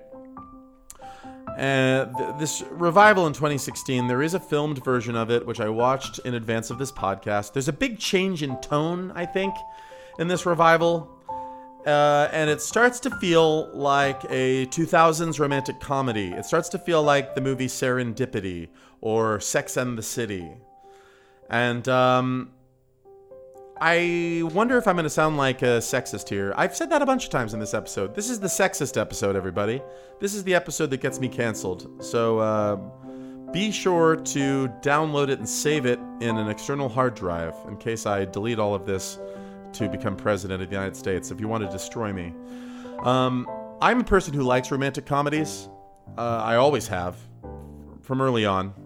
Uh, probably because of my uh, the fact that I, I, belong in Sex and Love Addicts Anonymous, or at least Love Addicts Anonymous. I'm into that kind of thing.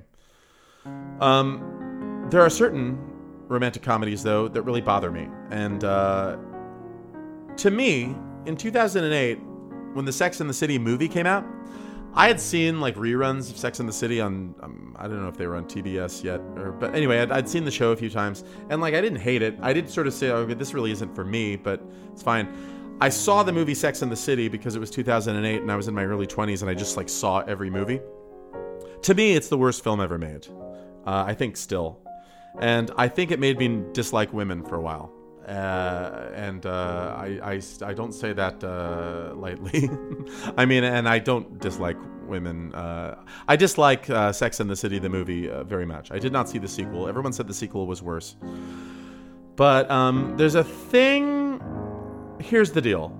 I understand that there, since time immemorial, as far back as the Epic of Gilgamesh, the male gaze has created uh, very two dimensional female characters, and that is a very bad thing. However, in, I learned in kindergarten that two wrongs don't make a right. And um, I don't think that the idea of the female gaze uh, of a male character in a romantic comedy is like a huge problem that needs to be addressed. It's just when I see it, it bothers me. When I see um, what a man is supposed to be, uh, what the female ideal of a man is in a, a, a female driven romantic comedy, I get angry. Um, maybe just because I'm not that man.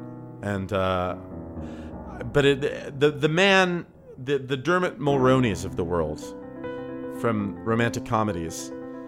Uh, you, you you have to be a guy that uh, has a crisp blue Oxford shirt and a good credit score, and but then he likes to cut loose in the man cave and talk about uh, the Godfather and football.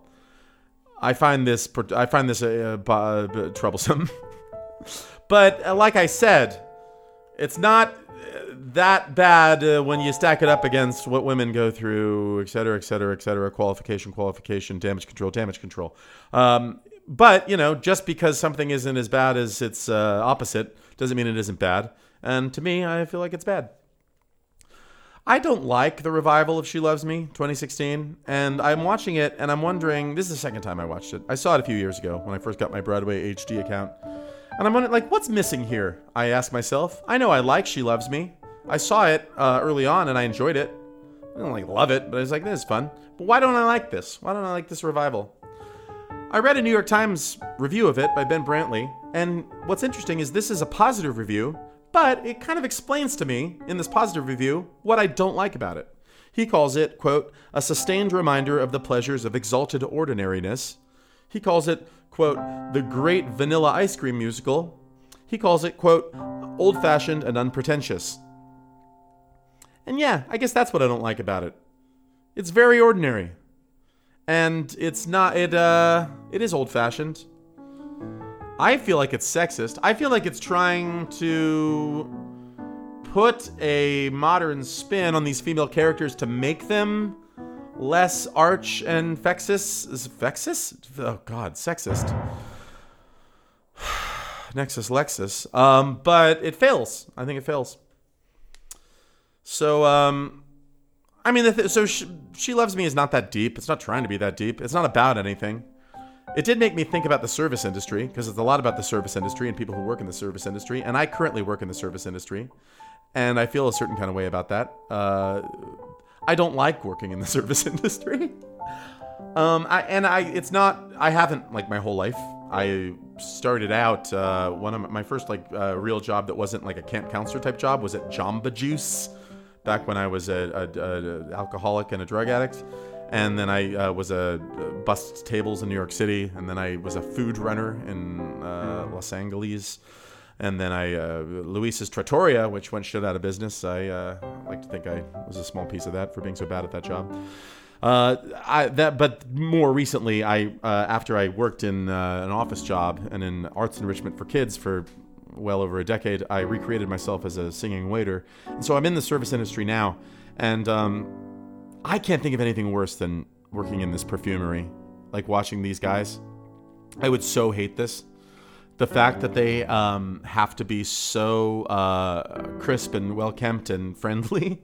because the restaurant that I work at, okay, so it's been around for uh, since the late 40s, and it's one of those restaurants where they kind of don't give a shit anymore about customer service uh, or being nice to people that come in or advertising. They're just like, we're here. Everyone knows we're here. Come on in.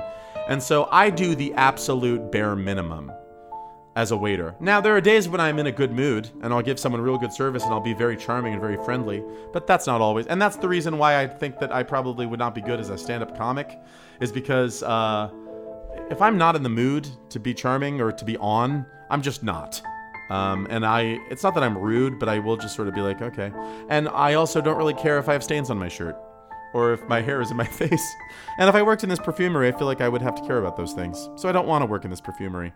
And I feel hostile towards uh, the people I am meant to have customer service towards the customer. I don't like customers. And people that are customers in a perfumery, I feel like would be uh, customers I would really not like uh, because I am a chauvinist, which is what we learned from this episode. No, um, not just because they're women. I wouldn't like the guys buying perfume for their wives either. I don't want to talk about perfume or be nice to anyone, but maybe people do. Maybe the people in this show do. Uh, first time that I saw She Loves Me was at the Actors Co-op Theater in the 90s in Los Angeles. The Actors Co-op Theater is great. Uh, at least it was back then. I haven't seen anything there in a while. I can only assume it's still great. They uh, declined to uh, cast me in Next to Normal, but I did go to the callback, uh, however many years ago that was. Um, uh, but I, that's where I saw the first time. That was the first time I saw Into the Woods, which was a life changing experience for me. And a lot of stuff there. Uh, Guys and Dolls, like seeing that on stage for the first time was a big deal. That's another one where the, the, the uh, sexual awakening may or may not have happened. Um, the thing about She Loves Me, and I think it depends on how you do it on stage. The one that I saw at the Actors Co op there it's all fun and games and pretty sunny, happy story. And then towards the end of the first act, there's a moment in the show that scared the shit out of me. Way too intense for the rest of the sh- uh, the tone of the rest of the show. We'll talk about it when we get to it. Um, but the universality of the story, or the fact that it's adapted so many times, uh, pen pals falling in love with a pen pal, um, I had say an experience in college. Uh, first time I tried to go to college at UCLA, similar to this. Um, actually, probably more similar to uh, the Catfish documentary, but um, and it wasn't that similar to either one. But I, I'll be very vulnerable with you guys one more time here. This is I'm really putting it all out on the line. I need someone to show me how to scrub things from the internet eventually. But uh, so when I first started at UCLA, I was living in the dorms, and the minute that I got there, I didn't want to be there. Like the minute I started college, I felt alienated, I felt inferior, and it was at the exact moment that I started to want to be drunk or stoned all the time. Uh, but in not in a, a hell yeah party, woo woo woo, I'm on a boat kind of way, in a, all by myself in a room uh, watching a TV kind of way. And uh, so I was in the dorm with uh, a roommate who hated me, who was a biology major. Uh, I'll call him out Nicholas Ching. Hey, Nicholas Ching, fuck you. Uh, he wasn't very nice, but I wasn't very nice as a roommate. Um, he, he, complained about me to the I, uh, to the RA, not to the IRA. That'd be a lot scarier. He complained to me to the, about me to the RA because the room smelled like pot one night um, and at that point on, we, uh, we we were not cool anymore.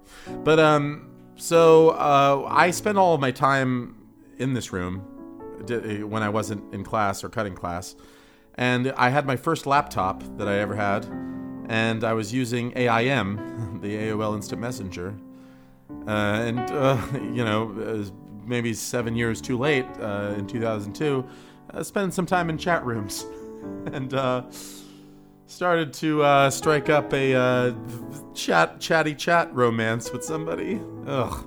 And uh, because, you know, like I said, I was not uh, meeting my uh, classmates and I was isolated and I was uh, stoned a lot of the time. And so, and it got to the point where we were saying, Yeah, I love you, baby.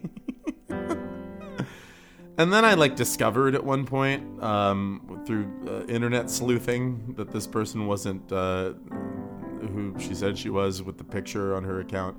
Anyway, it's all very pathetic. Uh, but uh, that this is the closest I've come to a "she loves me" catfish situation. There was no reason to tell you that story, uh, but uh, let's get into the show. The opening number is called "Good Morning, Good Day."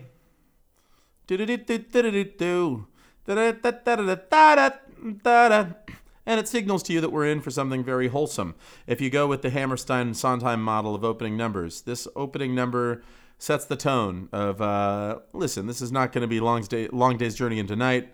We're going to uh, have some catchy melodies where we all say good morning to each other. And uh, the middle section where they decide that they might go have a picnic, and then one of them says, We can't do that, we'll all be out of a job. And then they say, A picnic? Oh well, altogether, uh, I hate. I don't care for that. That's an, uh, though, though it's very cloying, and I don't like it for one second. Once they get inside the perfumery, and by the way, if you don't know, it's a bunch of people working in a perfumery, uh, Maraczek's perfumery. The weird thing too is uh, it's everybody's. It's a very American uh, post World War II vibe story with the character tropes and everything, but all of the names are still uh, very European. Uh, The Amalia Balash and Mr. Maraczek and Kodai and Sipos, like they all have still have those names, but they're saying, "Hey, what are you doing there, Sipos?" Uh, I wonder why they did that. I wonder why they didn't change the names to uh, American names. It's distracting, if you ask me. Uh, Sounds While Selling is a very catchy melody. I would like to see uh, and the whole device of that song is that it's just little fragments with different people saying things, but then when you hear the fragments together, it makes uh, uh, funny sentences like, "I would like to see a face like yours smashed." It's like no one's actually saying that, but it's like three people. I I don't like that either. This is getting off to a rough start. I do like. I have a fondness for "She Loves Me." It's just not coming across right now. Maybe I'm in a bad mood. um, I would also. So uh, Amalia Balash comes in and asks for a job, and everybody acts like that's the most horrible news ever. Like, no, get out of here. Uh, we can't give you a job. Uh, rather than just saying, we're not hiring you right now. Thank you very much. We'll keep your application. They turn this into a big, uh, hairy deal. And so she tries to sh- show, look what a good salesperson I am. Uh, there's a musical cigarette box. She says it's a candy box to this customer, and then it opens up and it, it plays music. And she sings a song called "No More Candy," and says this is a musical candy box. I would hate this a musical candy box. I'll tell you that. Um, I, I'm somebody with an overeating problem, not uh, in the not because of candy, really because of the savories, because of uh, uh, London broil and things of this nature, and hamburgers. So I don't have a, but it, like for instance, if uh, there was a hamburger box, what? I if there was a box with a song that reminded me not to eat the thing inside of it, th- that would be bad. I would end up just hating that song. All right, I would not. It, it's just like if you, if you should never have a loved one tell you, "Oh, don't let me eat this fucking uh, hot dog," because then you're just gonna hate that person because you want to eat that hot dog. Or uh, it's the same reason why you shouldn't put a song that you like as your alarm in the morning because then you're gonna hate that song. So um, any song that is on a box with candy in it uh, is doomed to fail, especially if it's supposed to tell you not to eat the candy. It's a small point, but an important one. The customer that she's trying to sell this musical candy box to, traditionally, is played by a fat actress. Um, and my sister and I, my little sister and I, when we saw this show, uh, and this comes up a lot. I think I've mentioned this before. Uh, if you have an actor in a show where they say on stage that they're fat and they're played by somebody who is fat, does that is uh, that's very weird, and it doesn't happen so much anymore. And they kind of work around that a lot. And I don't know, I don't know how I feel about it. I feel like it's uh, kind of easy and not funny to make fun of someone for being fat, but there is such a thing as a person being fat and you could acknowledge the fatness of a person. I was in Avenue Q in 2012 playing Brian, and the uh, my ex, who I dated for, I ended up dating for uh, over a decade and co co-parenting her son with her. I guess exactly a decade, not over a decade. Um, she, I, I did not invite her to see Avenue Q because we were early dating, and the reason I didn't is because the character of Brian that I was playing gets called like a fat piece of shit. Hey, fat lazy idiot, like over and over again. And I had this uh, like, uh, if she, should, what if she sees the show and she's like, huh, I guess he kind of is fat. I was trying to uh, fly under the radar and be like, I'm not fat. And uh, if you've never seen me in person, uh, which why would you? This is a podcast, unless you know me personally and you're listening to this. In which case, hello. Um, you know, I, I'm a, I'm, I, I think I can say without uh, sounding like I'm in denial or being arrogant, like I'm a big person, uh, but I'm not like a round fat person. I'm six foot five. Uh, I'm and and very large uh, overall. Uh, that's the uh, good PR for how I look. but so you know, it's the fatness of me is open to interpretation. which is why you don't want someone you're dating to come see you in Avenue Q. But yeah, so uh, it's it's they don't out and out call this woman fat in She Loves Me, but they say um, some of us have trouble uh, moderating our sweets, and then the fat woman is supposed to look at her angrily, like, "Oh, don't don't we all?" Um, and then I know in the revival of Into the Woods, an example of like how they don't do stuff like this anymore is um, they, instead of saying and Jack's Jack had no father and his mother, well, she was not quite beautiful. Like they cut that line. They said and his mother, well, um, so yeah, I guess you know, eh, there's no such thing as fat and there's no such thing as ugly, for better or for worse. But uh, I don't know. I find that I uh, have no opinions about things today. Uh, oh, you know what? I really don't have an opinion about uh, Zachary Levi and uh, the, his controversies. He plays the lead role in this revival. Zachary Levi, Levy, Levy, Levi. You know Zachary Levy Levi. He was uh, Chuck in the TV show Chuck. I've never seen one episode of Chuck, but I remember uh, people were staging protests to not have Chuck get canceled. It had some weird niche following also, more recently, Shazam, and then the Shazam sequel. So I don't care. So um, I don't like him in this. Um, and uh, here's another thing to cancel me for. I guess he's heterosexual, but he doesn't really read as heterosexual in this. The character is heterosexual. Uh, there is a thing in musical theater that happens one time where there's a romantic couple that doesn't feel credible because the actor playing the heterosexual male lead seems gay, and it seems more like a fruit fly situation with no sexual tension, which is the case here, even though Zachary Levi's not gay. Now, I, a lot of gay men work in musical theater, and that's great, and that's fine, and it's it's okay. It's just like the you don't need to be gay to be in a musical, but it's also hard to deny that a lot of gay people like musicals and are into musicals.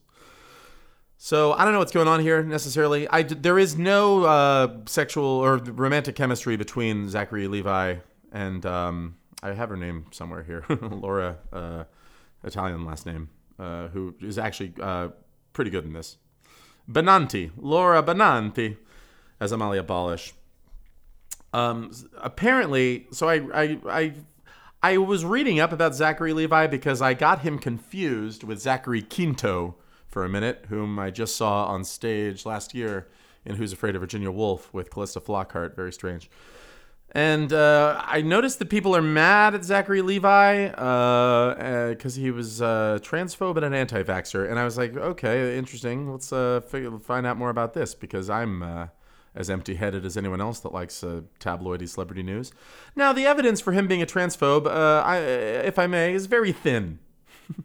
um, the reason that they think he's a transphobe is because he went on Joe Rogan and at some point, he complimented uh, the idiotic transphobe Jordan Peterson. Uh, I, I think that I shouldn't have to call you by your new name. Uh, so that's why they think he's a transphobe. Whatever, dude. Uh, and then they think he's an anti vaxxer because he criticized Pfizer. like, uh, I think that maybe that was a, a sign of the times. I think now, if somebody famous said, hey, maybe Pfizer is not a good company, they wouldn't call you an anti vaxxer for that reason. Because we didn't all think that we had to love Pfizer to get a vaccine to save the world. Uh, so that's weird. Uh, and it was one of those articles, by the way. Um, and I think that if, uh, you know, the new version of Dante's Inferno should have a circle in hell for the sort of uh, quote unquote journalists who write articles that are all about Twitter reactions to things. It was one of those articles where, like, oh, here's what people said on Twitter about this. And it's all people saying, I was excited to see Shazam 2, and now I'm not. Do you need the lead actor of a movie you're excited to be to, to like uh, like vaccines and uh, not be a transphobe to enjoy that movie? I don't understand the logic there. I don't understand, man. I don't know. Are we supposed to go through every single actor of everything that we uh, look forward to appreciating and uh, make sure that there's uh, nothing bad about their personalities? I'm happy to keep watching Mandy Patinkin and things, and uh, he's uh, he abandoned his children every time he got in a bad mood. I'm really calling out Mandy Patinkin in this podcast. Uh, I mean, over several episodes, more so in the Sondheim and Adderall days. This episode is going to run long because I'm going off on tangents. And we're going to stop doing that now. We're going to get back to the task at hand. She loves me. The, the the kid who's you know one of those musical theater things where you get an adult uh, that looks like a boy playing a boy wearing a little bow tie and suspenders. Uh, he uh, that's the part that I felt that I wanted to play. That's why I have all of his songs memorized.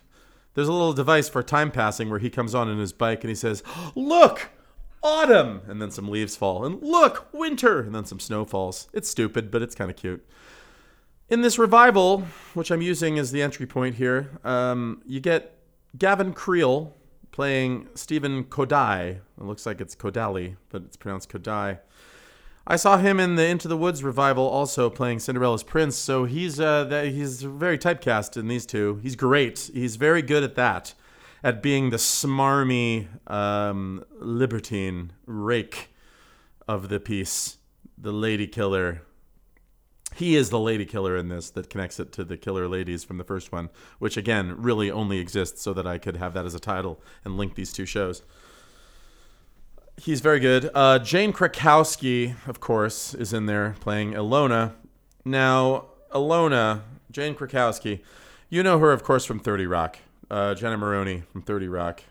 Her muffin top is all that, whole grain, low fat. I don't know, man. Um, I want to like Jane Krakowski. I liked Jane Krakowski back in the Ally McBeal days, put it that way. I said, oh, she's the, and I heard that she did musicals. I was like, ooh, I like her. And uh, she, I was attracted to her, and I thought I liked her as an actress. I think that after seeing her on 30 Rock, and then seeing her in Kimmy Schmidt, and then seeing her in a ton of other things, uh, most recently, uh, what's it called? Uh, Schmigadoon, she really just has one mode. And I wonder, does she really talk like that? Does she really say everything like this to people to whom she's speaking. Because I thought that that was a Jenna Maroney 30 Rock uh, thing, but she does it for everything. Or did she just get so caught up in uh, Jenna Maroney that that's just how she talks now every time she's uh, in front of a camera? I don't know. I'd like to hear an interview with Jane Krakowski and see if she's just like, hey guys, how's it going? Or if she's like, hi everybody, welcome. The interesting thing about Ilona and Kodai and their uh, thing. I mean, there's definitely more sexual chemistry between them. It's uh, it it, it it's a mask fatale situation. Flips it. Um. Also, just to indulge in a little more celebrity news, there at one point the Daily Mail reported that uh, Jane Krakowski was having an affair with the horrible My Pillow man, Mike Lindell, and both of them said that's not true, and he tried to sue them. But then it, uh, the, he, he the lawsuit failed because the judge ruled that uh, nobody that reads the Daily Mail uh, should reasonably think that they report real news. That's great. We're having a this is a great society we live in. Tom McGowan plays the old man, uh, Sipos. He's very good in it. I like Tom McGowan. Google image Tom McGowan because you've seen him in uh, hundreds of uh, films. He's a character actor we see all over the place. He's uh, terrific in this. Maybe the highlight. Maybe the best one in it. Um, so the whole thing with Mr. Maraczek, uh, he's introduced as a very uh, cheerful man, a good boss. He's buddies with George. George is his best employee, and blah blah blah. Like, oh, he's a nice guy. And then, like right away, scene two, he completely changes and starts being a prick. Uh, specifically to George, but just he never smile. He doesn't smile again for the rest of the first act. He's in a terrible mood and it's weird. It is uh, 180. Um, and you find out why that happened a little bit later, but it is a very extreme uh, switch. Tonight at 8 is a song that George sings, and that is a God tier song. It's one of the better songs in the show. I have sung it at the restaurant. It's fun because it's a patter song. Tonight I'll walk right up and sit right down beside the smartest girl in town, and then it's anybody's guess. More and more, I'm breathing less and less. I like it. Um, the songs are very well crafted overall, uh, but they serve a story that's really just cute. I think I I think that's my answer. I think the songs are where this thing lies. Overall, the concept, the experience is a little iffy, but because the songs are well made, it's good. And of course they are because it's Bock and Harnick and they know what they're doing. Sipos, Ladislav Sipos, the old man, sings a song called Perspective, which I didn't give much attention to in my youth. But this time around, it's an interesting song because at first it seems horrific. Because George is about to get himself fired because his boss is being so awful to him, and um, he's about to like s- uh, snap back. But the old man Ladislav Sipos like tells him not to, and he sings this song. The verses are, uh, yeah, what is it? God damn it! Call me a fool, that's all right with me. Here's my rule never disagree. Where's my pride? Swallowed long ago, deep inside where it doesn't show. Uh, yes, sir, yes, sir, you're so right, sir. Black is white, sir. Excuse me while I genuflect. And it's all about, yeah, that you should uh, just uh, not worry about yourself and just do whatever the fuck the boss says. And that seems, uh, so that's awful, right? That's like, uh, what a horrible song. What a horrible sentiment. Are we supposed to like this old man with this terrible philosophy that just says uh, you should just be a worker bee and not have any pride?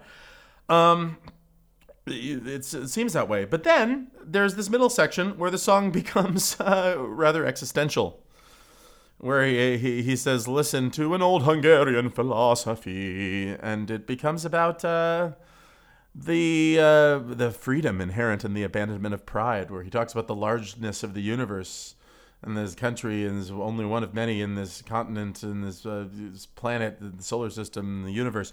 And so, in this uh, infinite incomprehensible scheme, if a dot called Maraczek should scream at a speck called Sipos, what on earth does it matter? I mean, that's a pretty good way to look at life. Um, it's not a great way to, um, you know, look at labor, maybe, or to, you know, that's not what that that should not be a rationale for bosses mistreating their employees.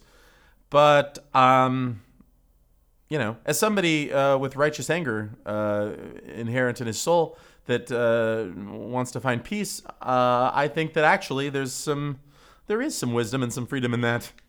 But also, uh, you know, if your boss is uh, yelling at you or not respecting you or violating your rights, you should probably do something about it. Go ahead and call OSHA or whatever. Mr. Maraczek, like I said, so he's he's having his own. We find out that he's having his own private, personal Othello in the background here, where um, you know his wife is cheating on him. We find that out towards the end of the first act. A private detective, and the reason that he's been so mean to George is because he assumed it was George, because George uh, has been coming to their house for dinner. And it turns out, actually, it's this uh, Lothario asshole uh, Kodai, and that is just so much more intense than the rest of the play. That scene where he meets the private detective. And that all happens in the scene. He forces them all to work late.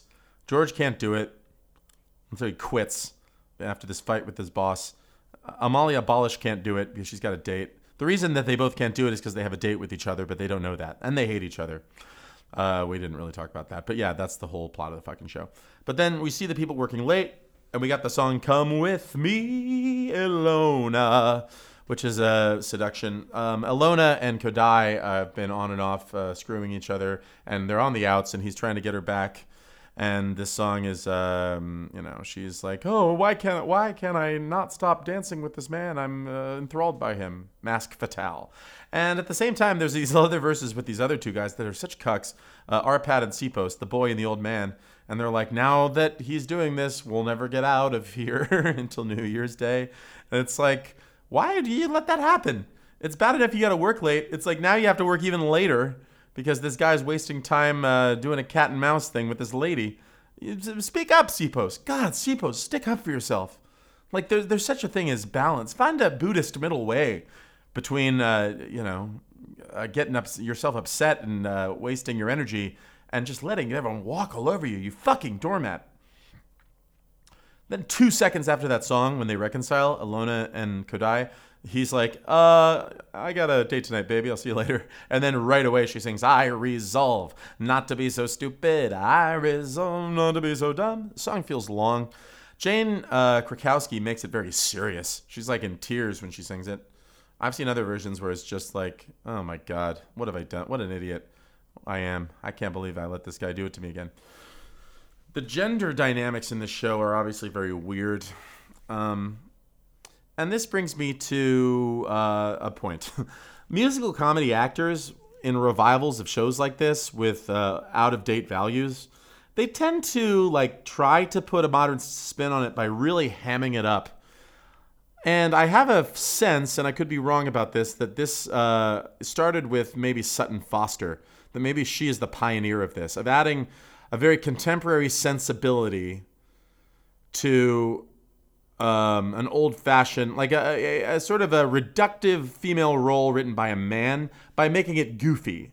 And it's almost like, and it doesn't always work. I don't think it works here. Lauren Benanti is very good at it.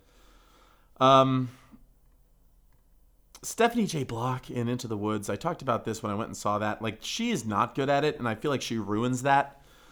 And maybe that's because that character is written well and not one dimensionally and and uh, misogynistically.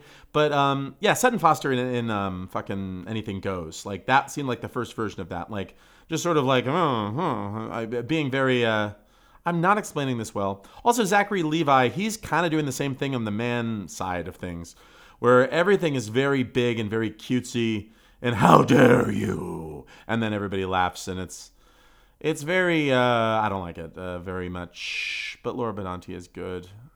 That was that was dumb. What I just said. All of that made no sense.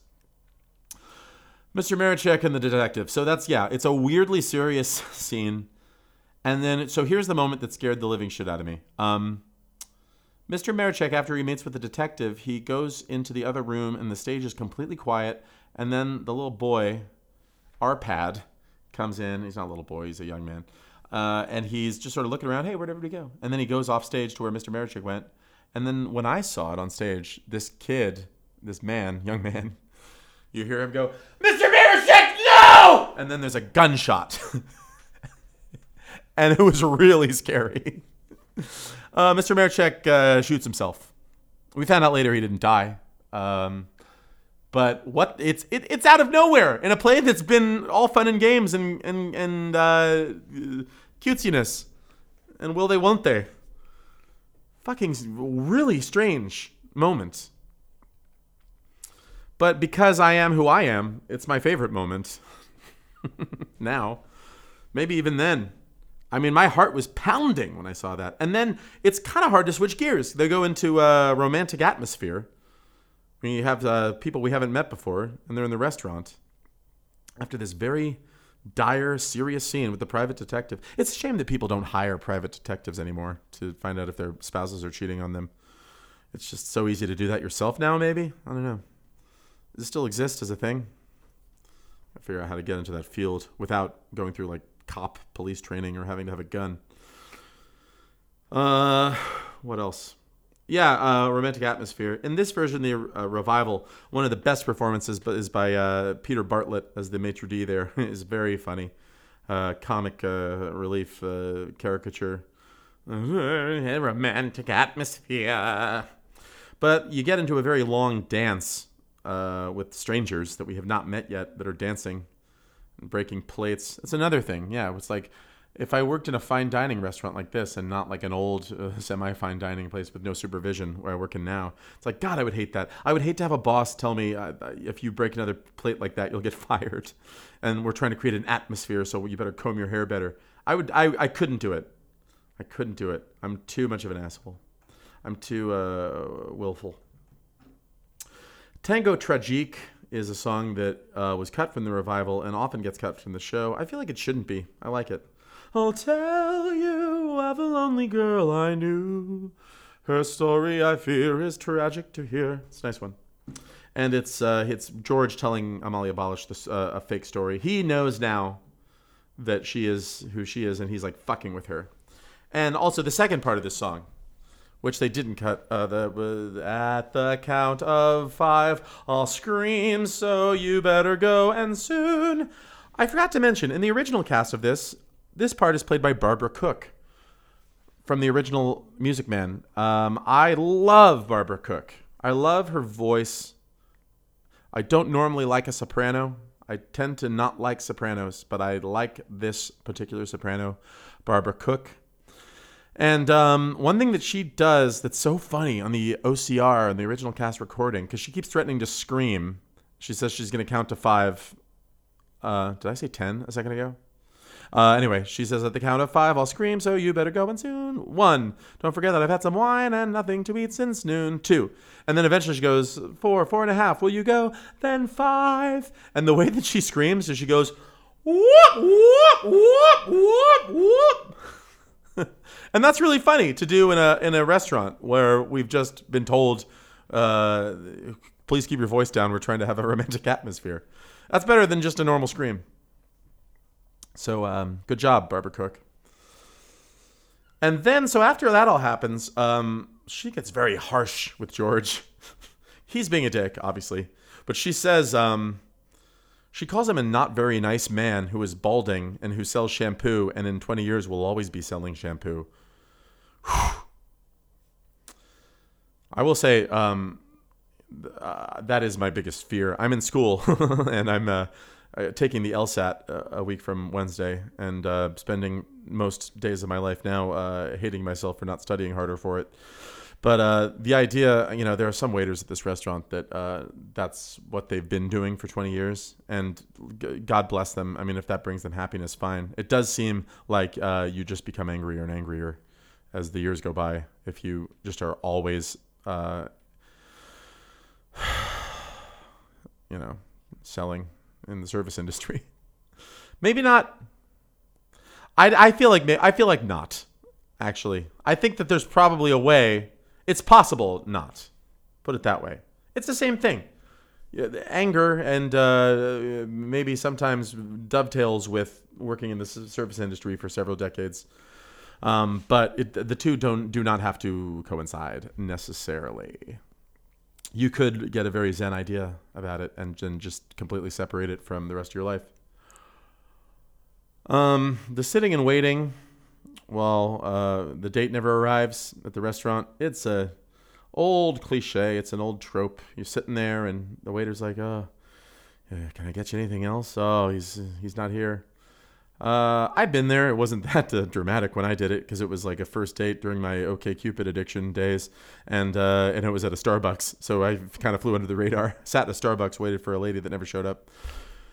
The cover story um, after intermission, we find out that Mr. Maraczek is still alive. He has his arm in a sling and he's in the hospital. The cover story that they're going to tell everybody because they don't want them to know that he tried to kill himself is that he accidentally shot himself while cleaning his gun. That's uh, very strange the 60s were i guess a different time in the 50s and the 60s that that would be something that uh, somebody would believe. Why do you have a gun in your perfumery first of all? It's like when um, what's his name in mad men the uh, vincent kartheiser character? The fuck is his name? Pete campbell. Like when he buys a fucking rifle and then like walks down uh, through times square with it and then has it in the office. It's like if you do that now you're going to go to jail for the rest of your life. Mr Maraczek has a gun that he was cleaning in his office, and then it went off. Weird. Arpad, the kid, sings uh, "Try Me," which is left over in my head because, like I said, I wanted to play the part. Because again, this is another example. I have this weird. I used to have this weird image of myself as this diminutive little guy that had to play these little parts, and those were the parts that I would strive for. I will gladly do and then do you like Mr. Maraczek. Try me. I guess it's not that much in my head. I just had to fudge those lyrics. Um, so here's the thing. He tells George to take over, and he tells George to fire Kodai. Because, uh, as we learned, Kodai has been fucking his wife. You can't fire a guy for fucking your wife. Now, I'm sure the laws may have been different at this time in Budapest. Those hairy hounds from Budapest. Uh, you were allowed to fire a Rudapest when he fucked your wife. But I morally, you can't do that. And th- they say, "Oh, you want to fire him? He's like your best salesman." That's kind of uncool. You know, you don't have to like him. You know, yeah, but people should be able to fuck the boss's wife with impunity and keep their jobs. That's all I'm trying to say.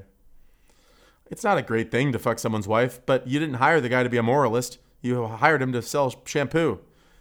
It's kind of like not seeing Shazam 2 because you don't like the politics of the uh, actor in it. I don't think Kodai should have been fired, and I'm not a big fan of Kodai, is what I'm saying. But uh, Mr. Maraczek uh, should think twice before doing that. It's not very cool. The scene in Amalia Balash's bedroom when she's uh, I, th- that's a great scene with two really good songs. The first one, "Where's My Shoe?" I sing this song all the time when I'm looking for my other shoe. Where's my other shoe? Help me find my other shoe. I will do that in my house, looking for a shoe. The problem with the song is the fact that she's jumped to such a conclusion. She's catastrophizing. He comes there and says that he's back at Maraczek's, and she's there sick, and she's like, So you're here to make sure I'm not really sick. All right, well, fuck you, I'll go to work. And then starts singing the song and won't listen. And it's a little bit like, you know, it's like uh, uh, I think uh, the, the, somebody has said at some point that the, uh, the the show Three's Company, like every episode of Three's Company, could have been solved with a post-it note, without a mistaken identity or a, you know misperceived thing that leads to hilarity. It's like that's kind of going on in this song. It's like no, Amalia, calm down. He's not fucking like doing that. If you and if you just let him answer you for two seconds, you would know that. But uh, you know, luckily we get that song, and now I have a song to sing when I'm looking for my other shoe. The song after that, uh, big uh, audition cut favorite for soprano singers is Vanilla Ice Cream. Great song, uh, great uh, musical theater thing because it has the two things that it does. It has her trying to write a letter to her to dear friend who she does not yet know is George, and then like stopping in the middle to marvel at the fact that George brought her vanilla ice cream and that maybe she likes George now. So she thinks it's two different guys. Uh, the show is very fat phobic and bald phobic. I'll tell you that. We already dealt with the fat phobia earlier.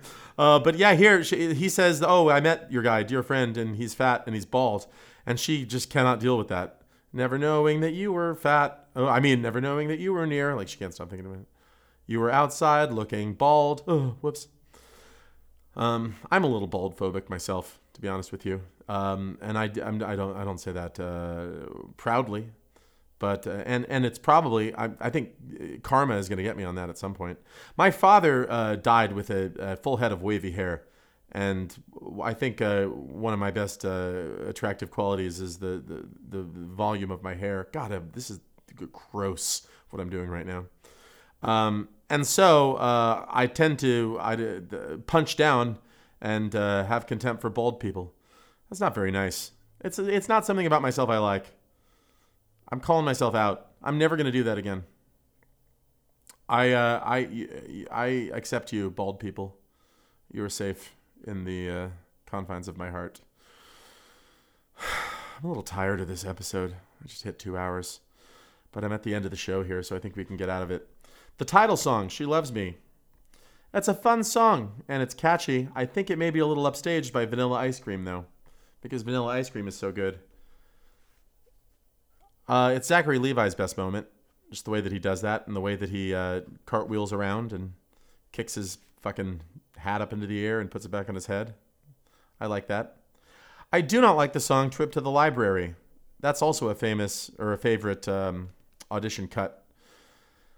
I mean, first of all, it's it's kind of regressive that this woman who uh, her whole uh, problem was that she was having sexual urges and kept dating this uh, Lothario. She's like cured of having sexual urges by dating an erudite optometrist who didn't touch her when they uh, went home and only read to her all night long. Like that's her happy ending. Uh, so that sucks, and then pacing wise, it sucks. I feel like uh, we we need to end the show, and I don't need a long story being told by Ilona, a character that I don't care for very much we find out that this old man Ladislav Sipos, who did that uh, song we talked about earlier that was very existential, we find out he's a bit of a fucking snake. He's the one that wrote the anonymous letter to Mr. Maraczek that someone was fucking his wife. And he didn't do it because he loves Mr. Maraczek so much. He did it because business was slow, and he thought if he informed on a coworker, then that guy would get fired and he could save his job. That's real shitty. And for, especially for a show that's supposed to be um, whatever that New York Times episode, uh, uh, so New York Times article said about it's about the common working person. That's fucked up. It doesn't work, first of all, and I didn't really address that because I didn't read that part of the article. Sorry if you were confused by what I just said. It's it's not a, a, a show that celebrates the dignity of the working class for that reason, and for the fact that Mr. Maraczek is a fucking small business tyrant. I'm not even sure what a small business tyrant is, but if there is one, it's Mr. Maraczek because he treats George like shit and then he fires Kodaly for fucking his wife. Unfortunately, Kodaly, when he gets fired, he sings for way too long about it. A very forgettable song called Grand Knowing You. And like I said, there's some filler. Uh, towards the end, my least favorite song is this Christmas song, 12 Days Till Christmas, 12 Days for Christmas. How are we gonna? Uh, plenty of time to do our Christmas shopping. And then each verse, there's less time till Christmas, and the tempo uh, gets faster and faster. And then it's like, oh, we're panicking. One day till Christmas, one day of Christmas. How will we ever do our Christmas shopping? And it's sort of uh, these are the people who shop in time, shop in time, plenty of time. And it's like, oh, we've all been there, right, guys? it kind of exposes the lightweight emptiness of the show. That it's not, yeah, it's really just supposed to be for us uh, to be like, I certainly don't do my Christmas shopping early. I've been there. And then the show really peters out with no actual finale. Or without a satisfying finale. It's just George and Amalia. Uh, she finally, Jesus, and it takes forever, uh, discovers that he is dear friend. That's what she hoped for, that it was you. And then there's so they're singing a reprise of Vanilla Ice Cream. They stop the song right in the middle of it to kiss, while the song keep the music keeps going, and then the curtain comes down. The end. Um, in a way, I guess it's refreshing because there tends to be a little too much crash, boom, bang in uh, modern musical theater. So this is just uh, is a very simple ending between two people, but I don't know. There's something missing about it. It could just be because that Christmas song is so bad that that Christmas song sucks as a closing number, and it doesn't feel like it sums anything up. What was the point of any of that? I get that, that we're just selling stuff at Christmas. I don't like She Loves Me very much. I used to. I do like the songs. That's all I have to say today, everybody. This has been I Need You to Like Musicals. I don't think we're going to do an episode next week, and I gotta tell you one other thing. We may not do one the week after either. I'm gonna try. I got a lot coming up. I got that 40th birthday that I mentioned, and I have the fucking the LSAT, and I have to. God, I have to. Speaking of Othello, I have to do a creative prospectus for a creative project based on something from British literature, and I'm choosing Othello. I'm going to write a, a, folk song, a, a folk ballad uh, from the perspective of Michael Cassio and Othello. That's my plan, anyway. I have to write a prospectus about it. It's due in 48 hours. Fuck! So much to do. I have to clean the house. I need to end this episode. I don't have a closing line. Give me two seconds. Here we go. Oh yes, oh yes, oh yes, we all, oh yes, we all, oh yes, we all finished the pod, the pod, the pod, the pod. Oh yes, we all finished the pod. Fuck yourself. All right, bye everybody. I'll see you uh, whenever I see you. And until next time, I love you, honey. I love you.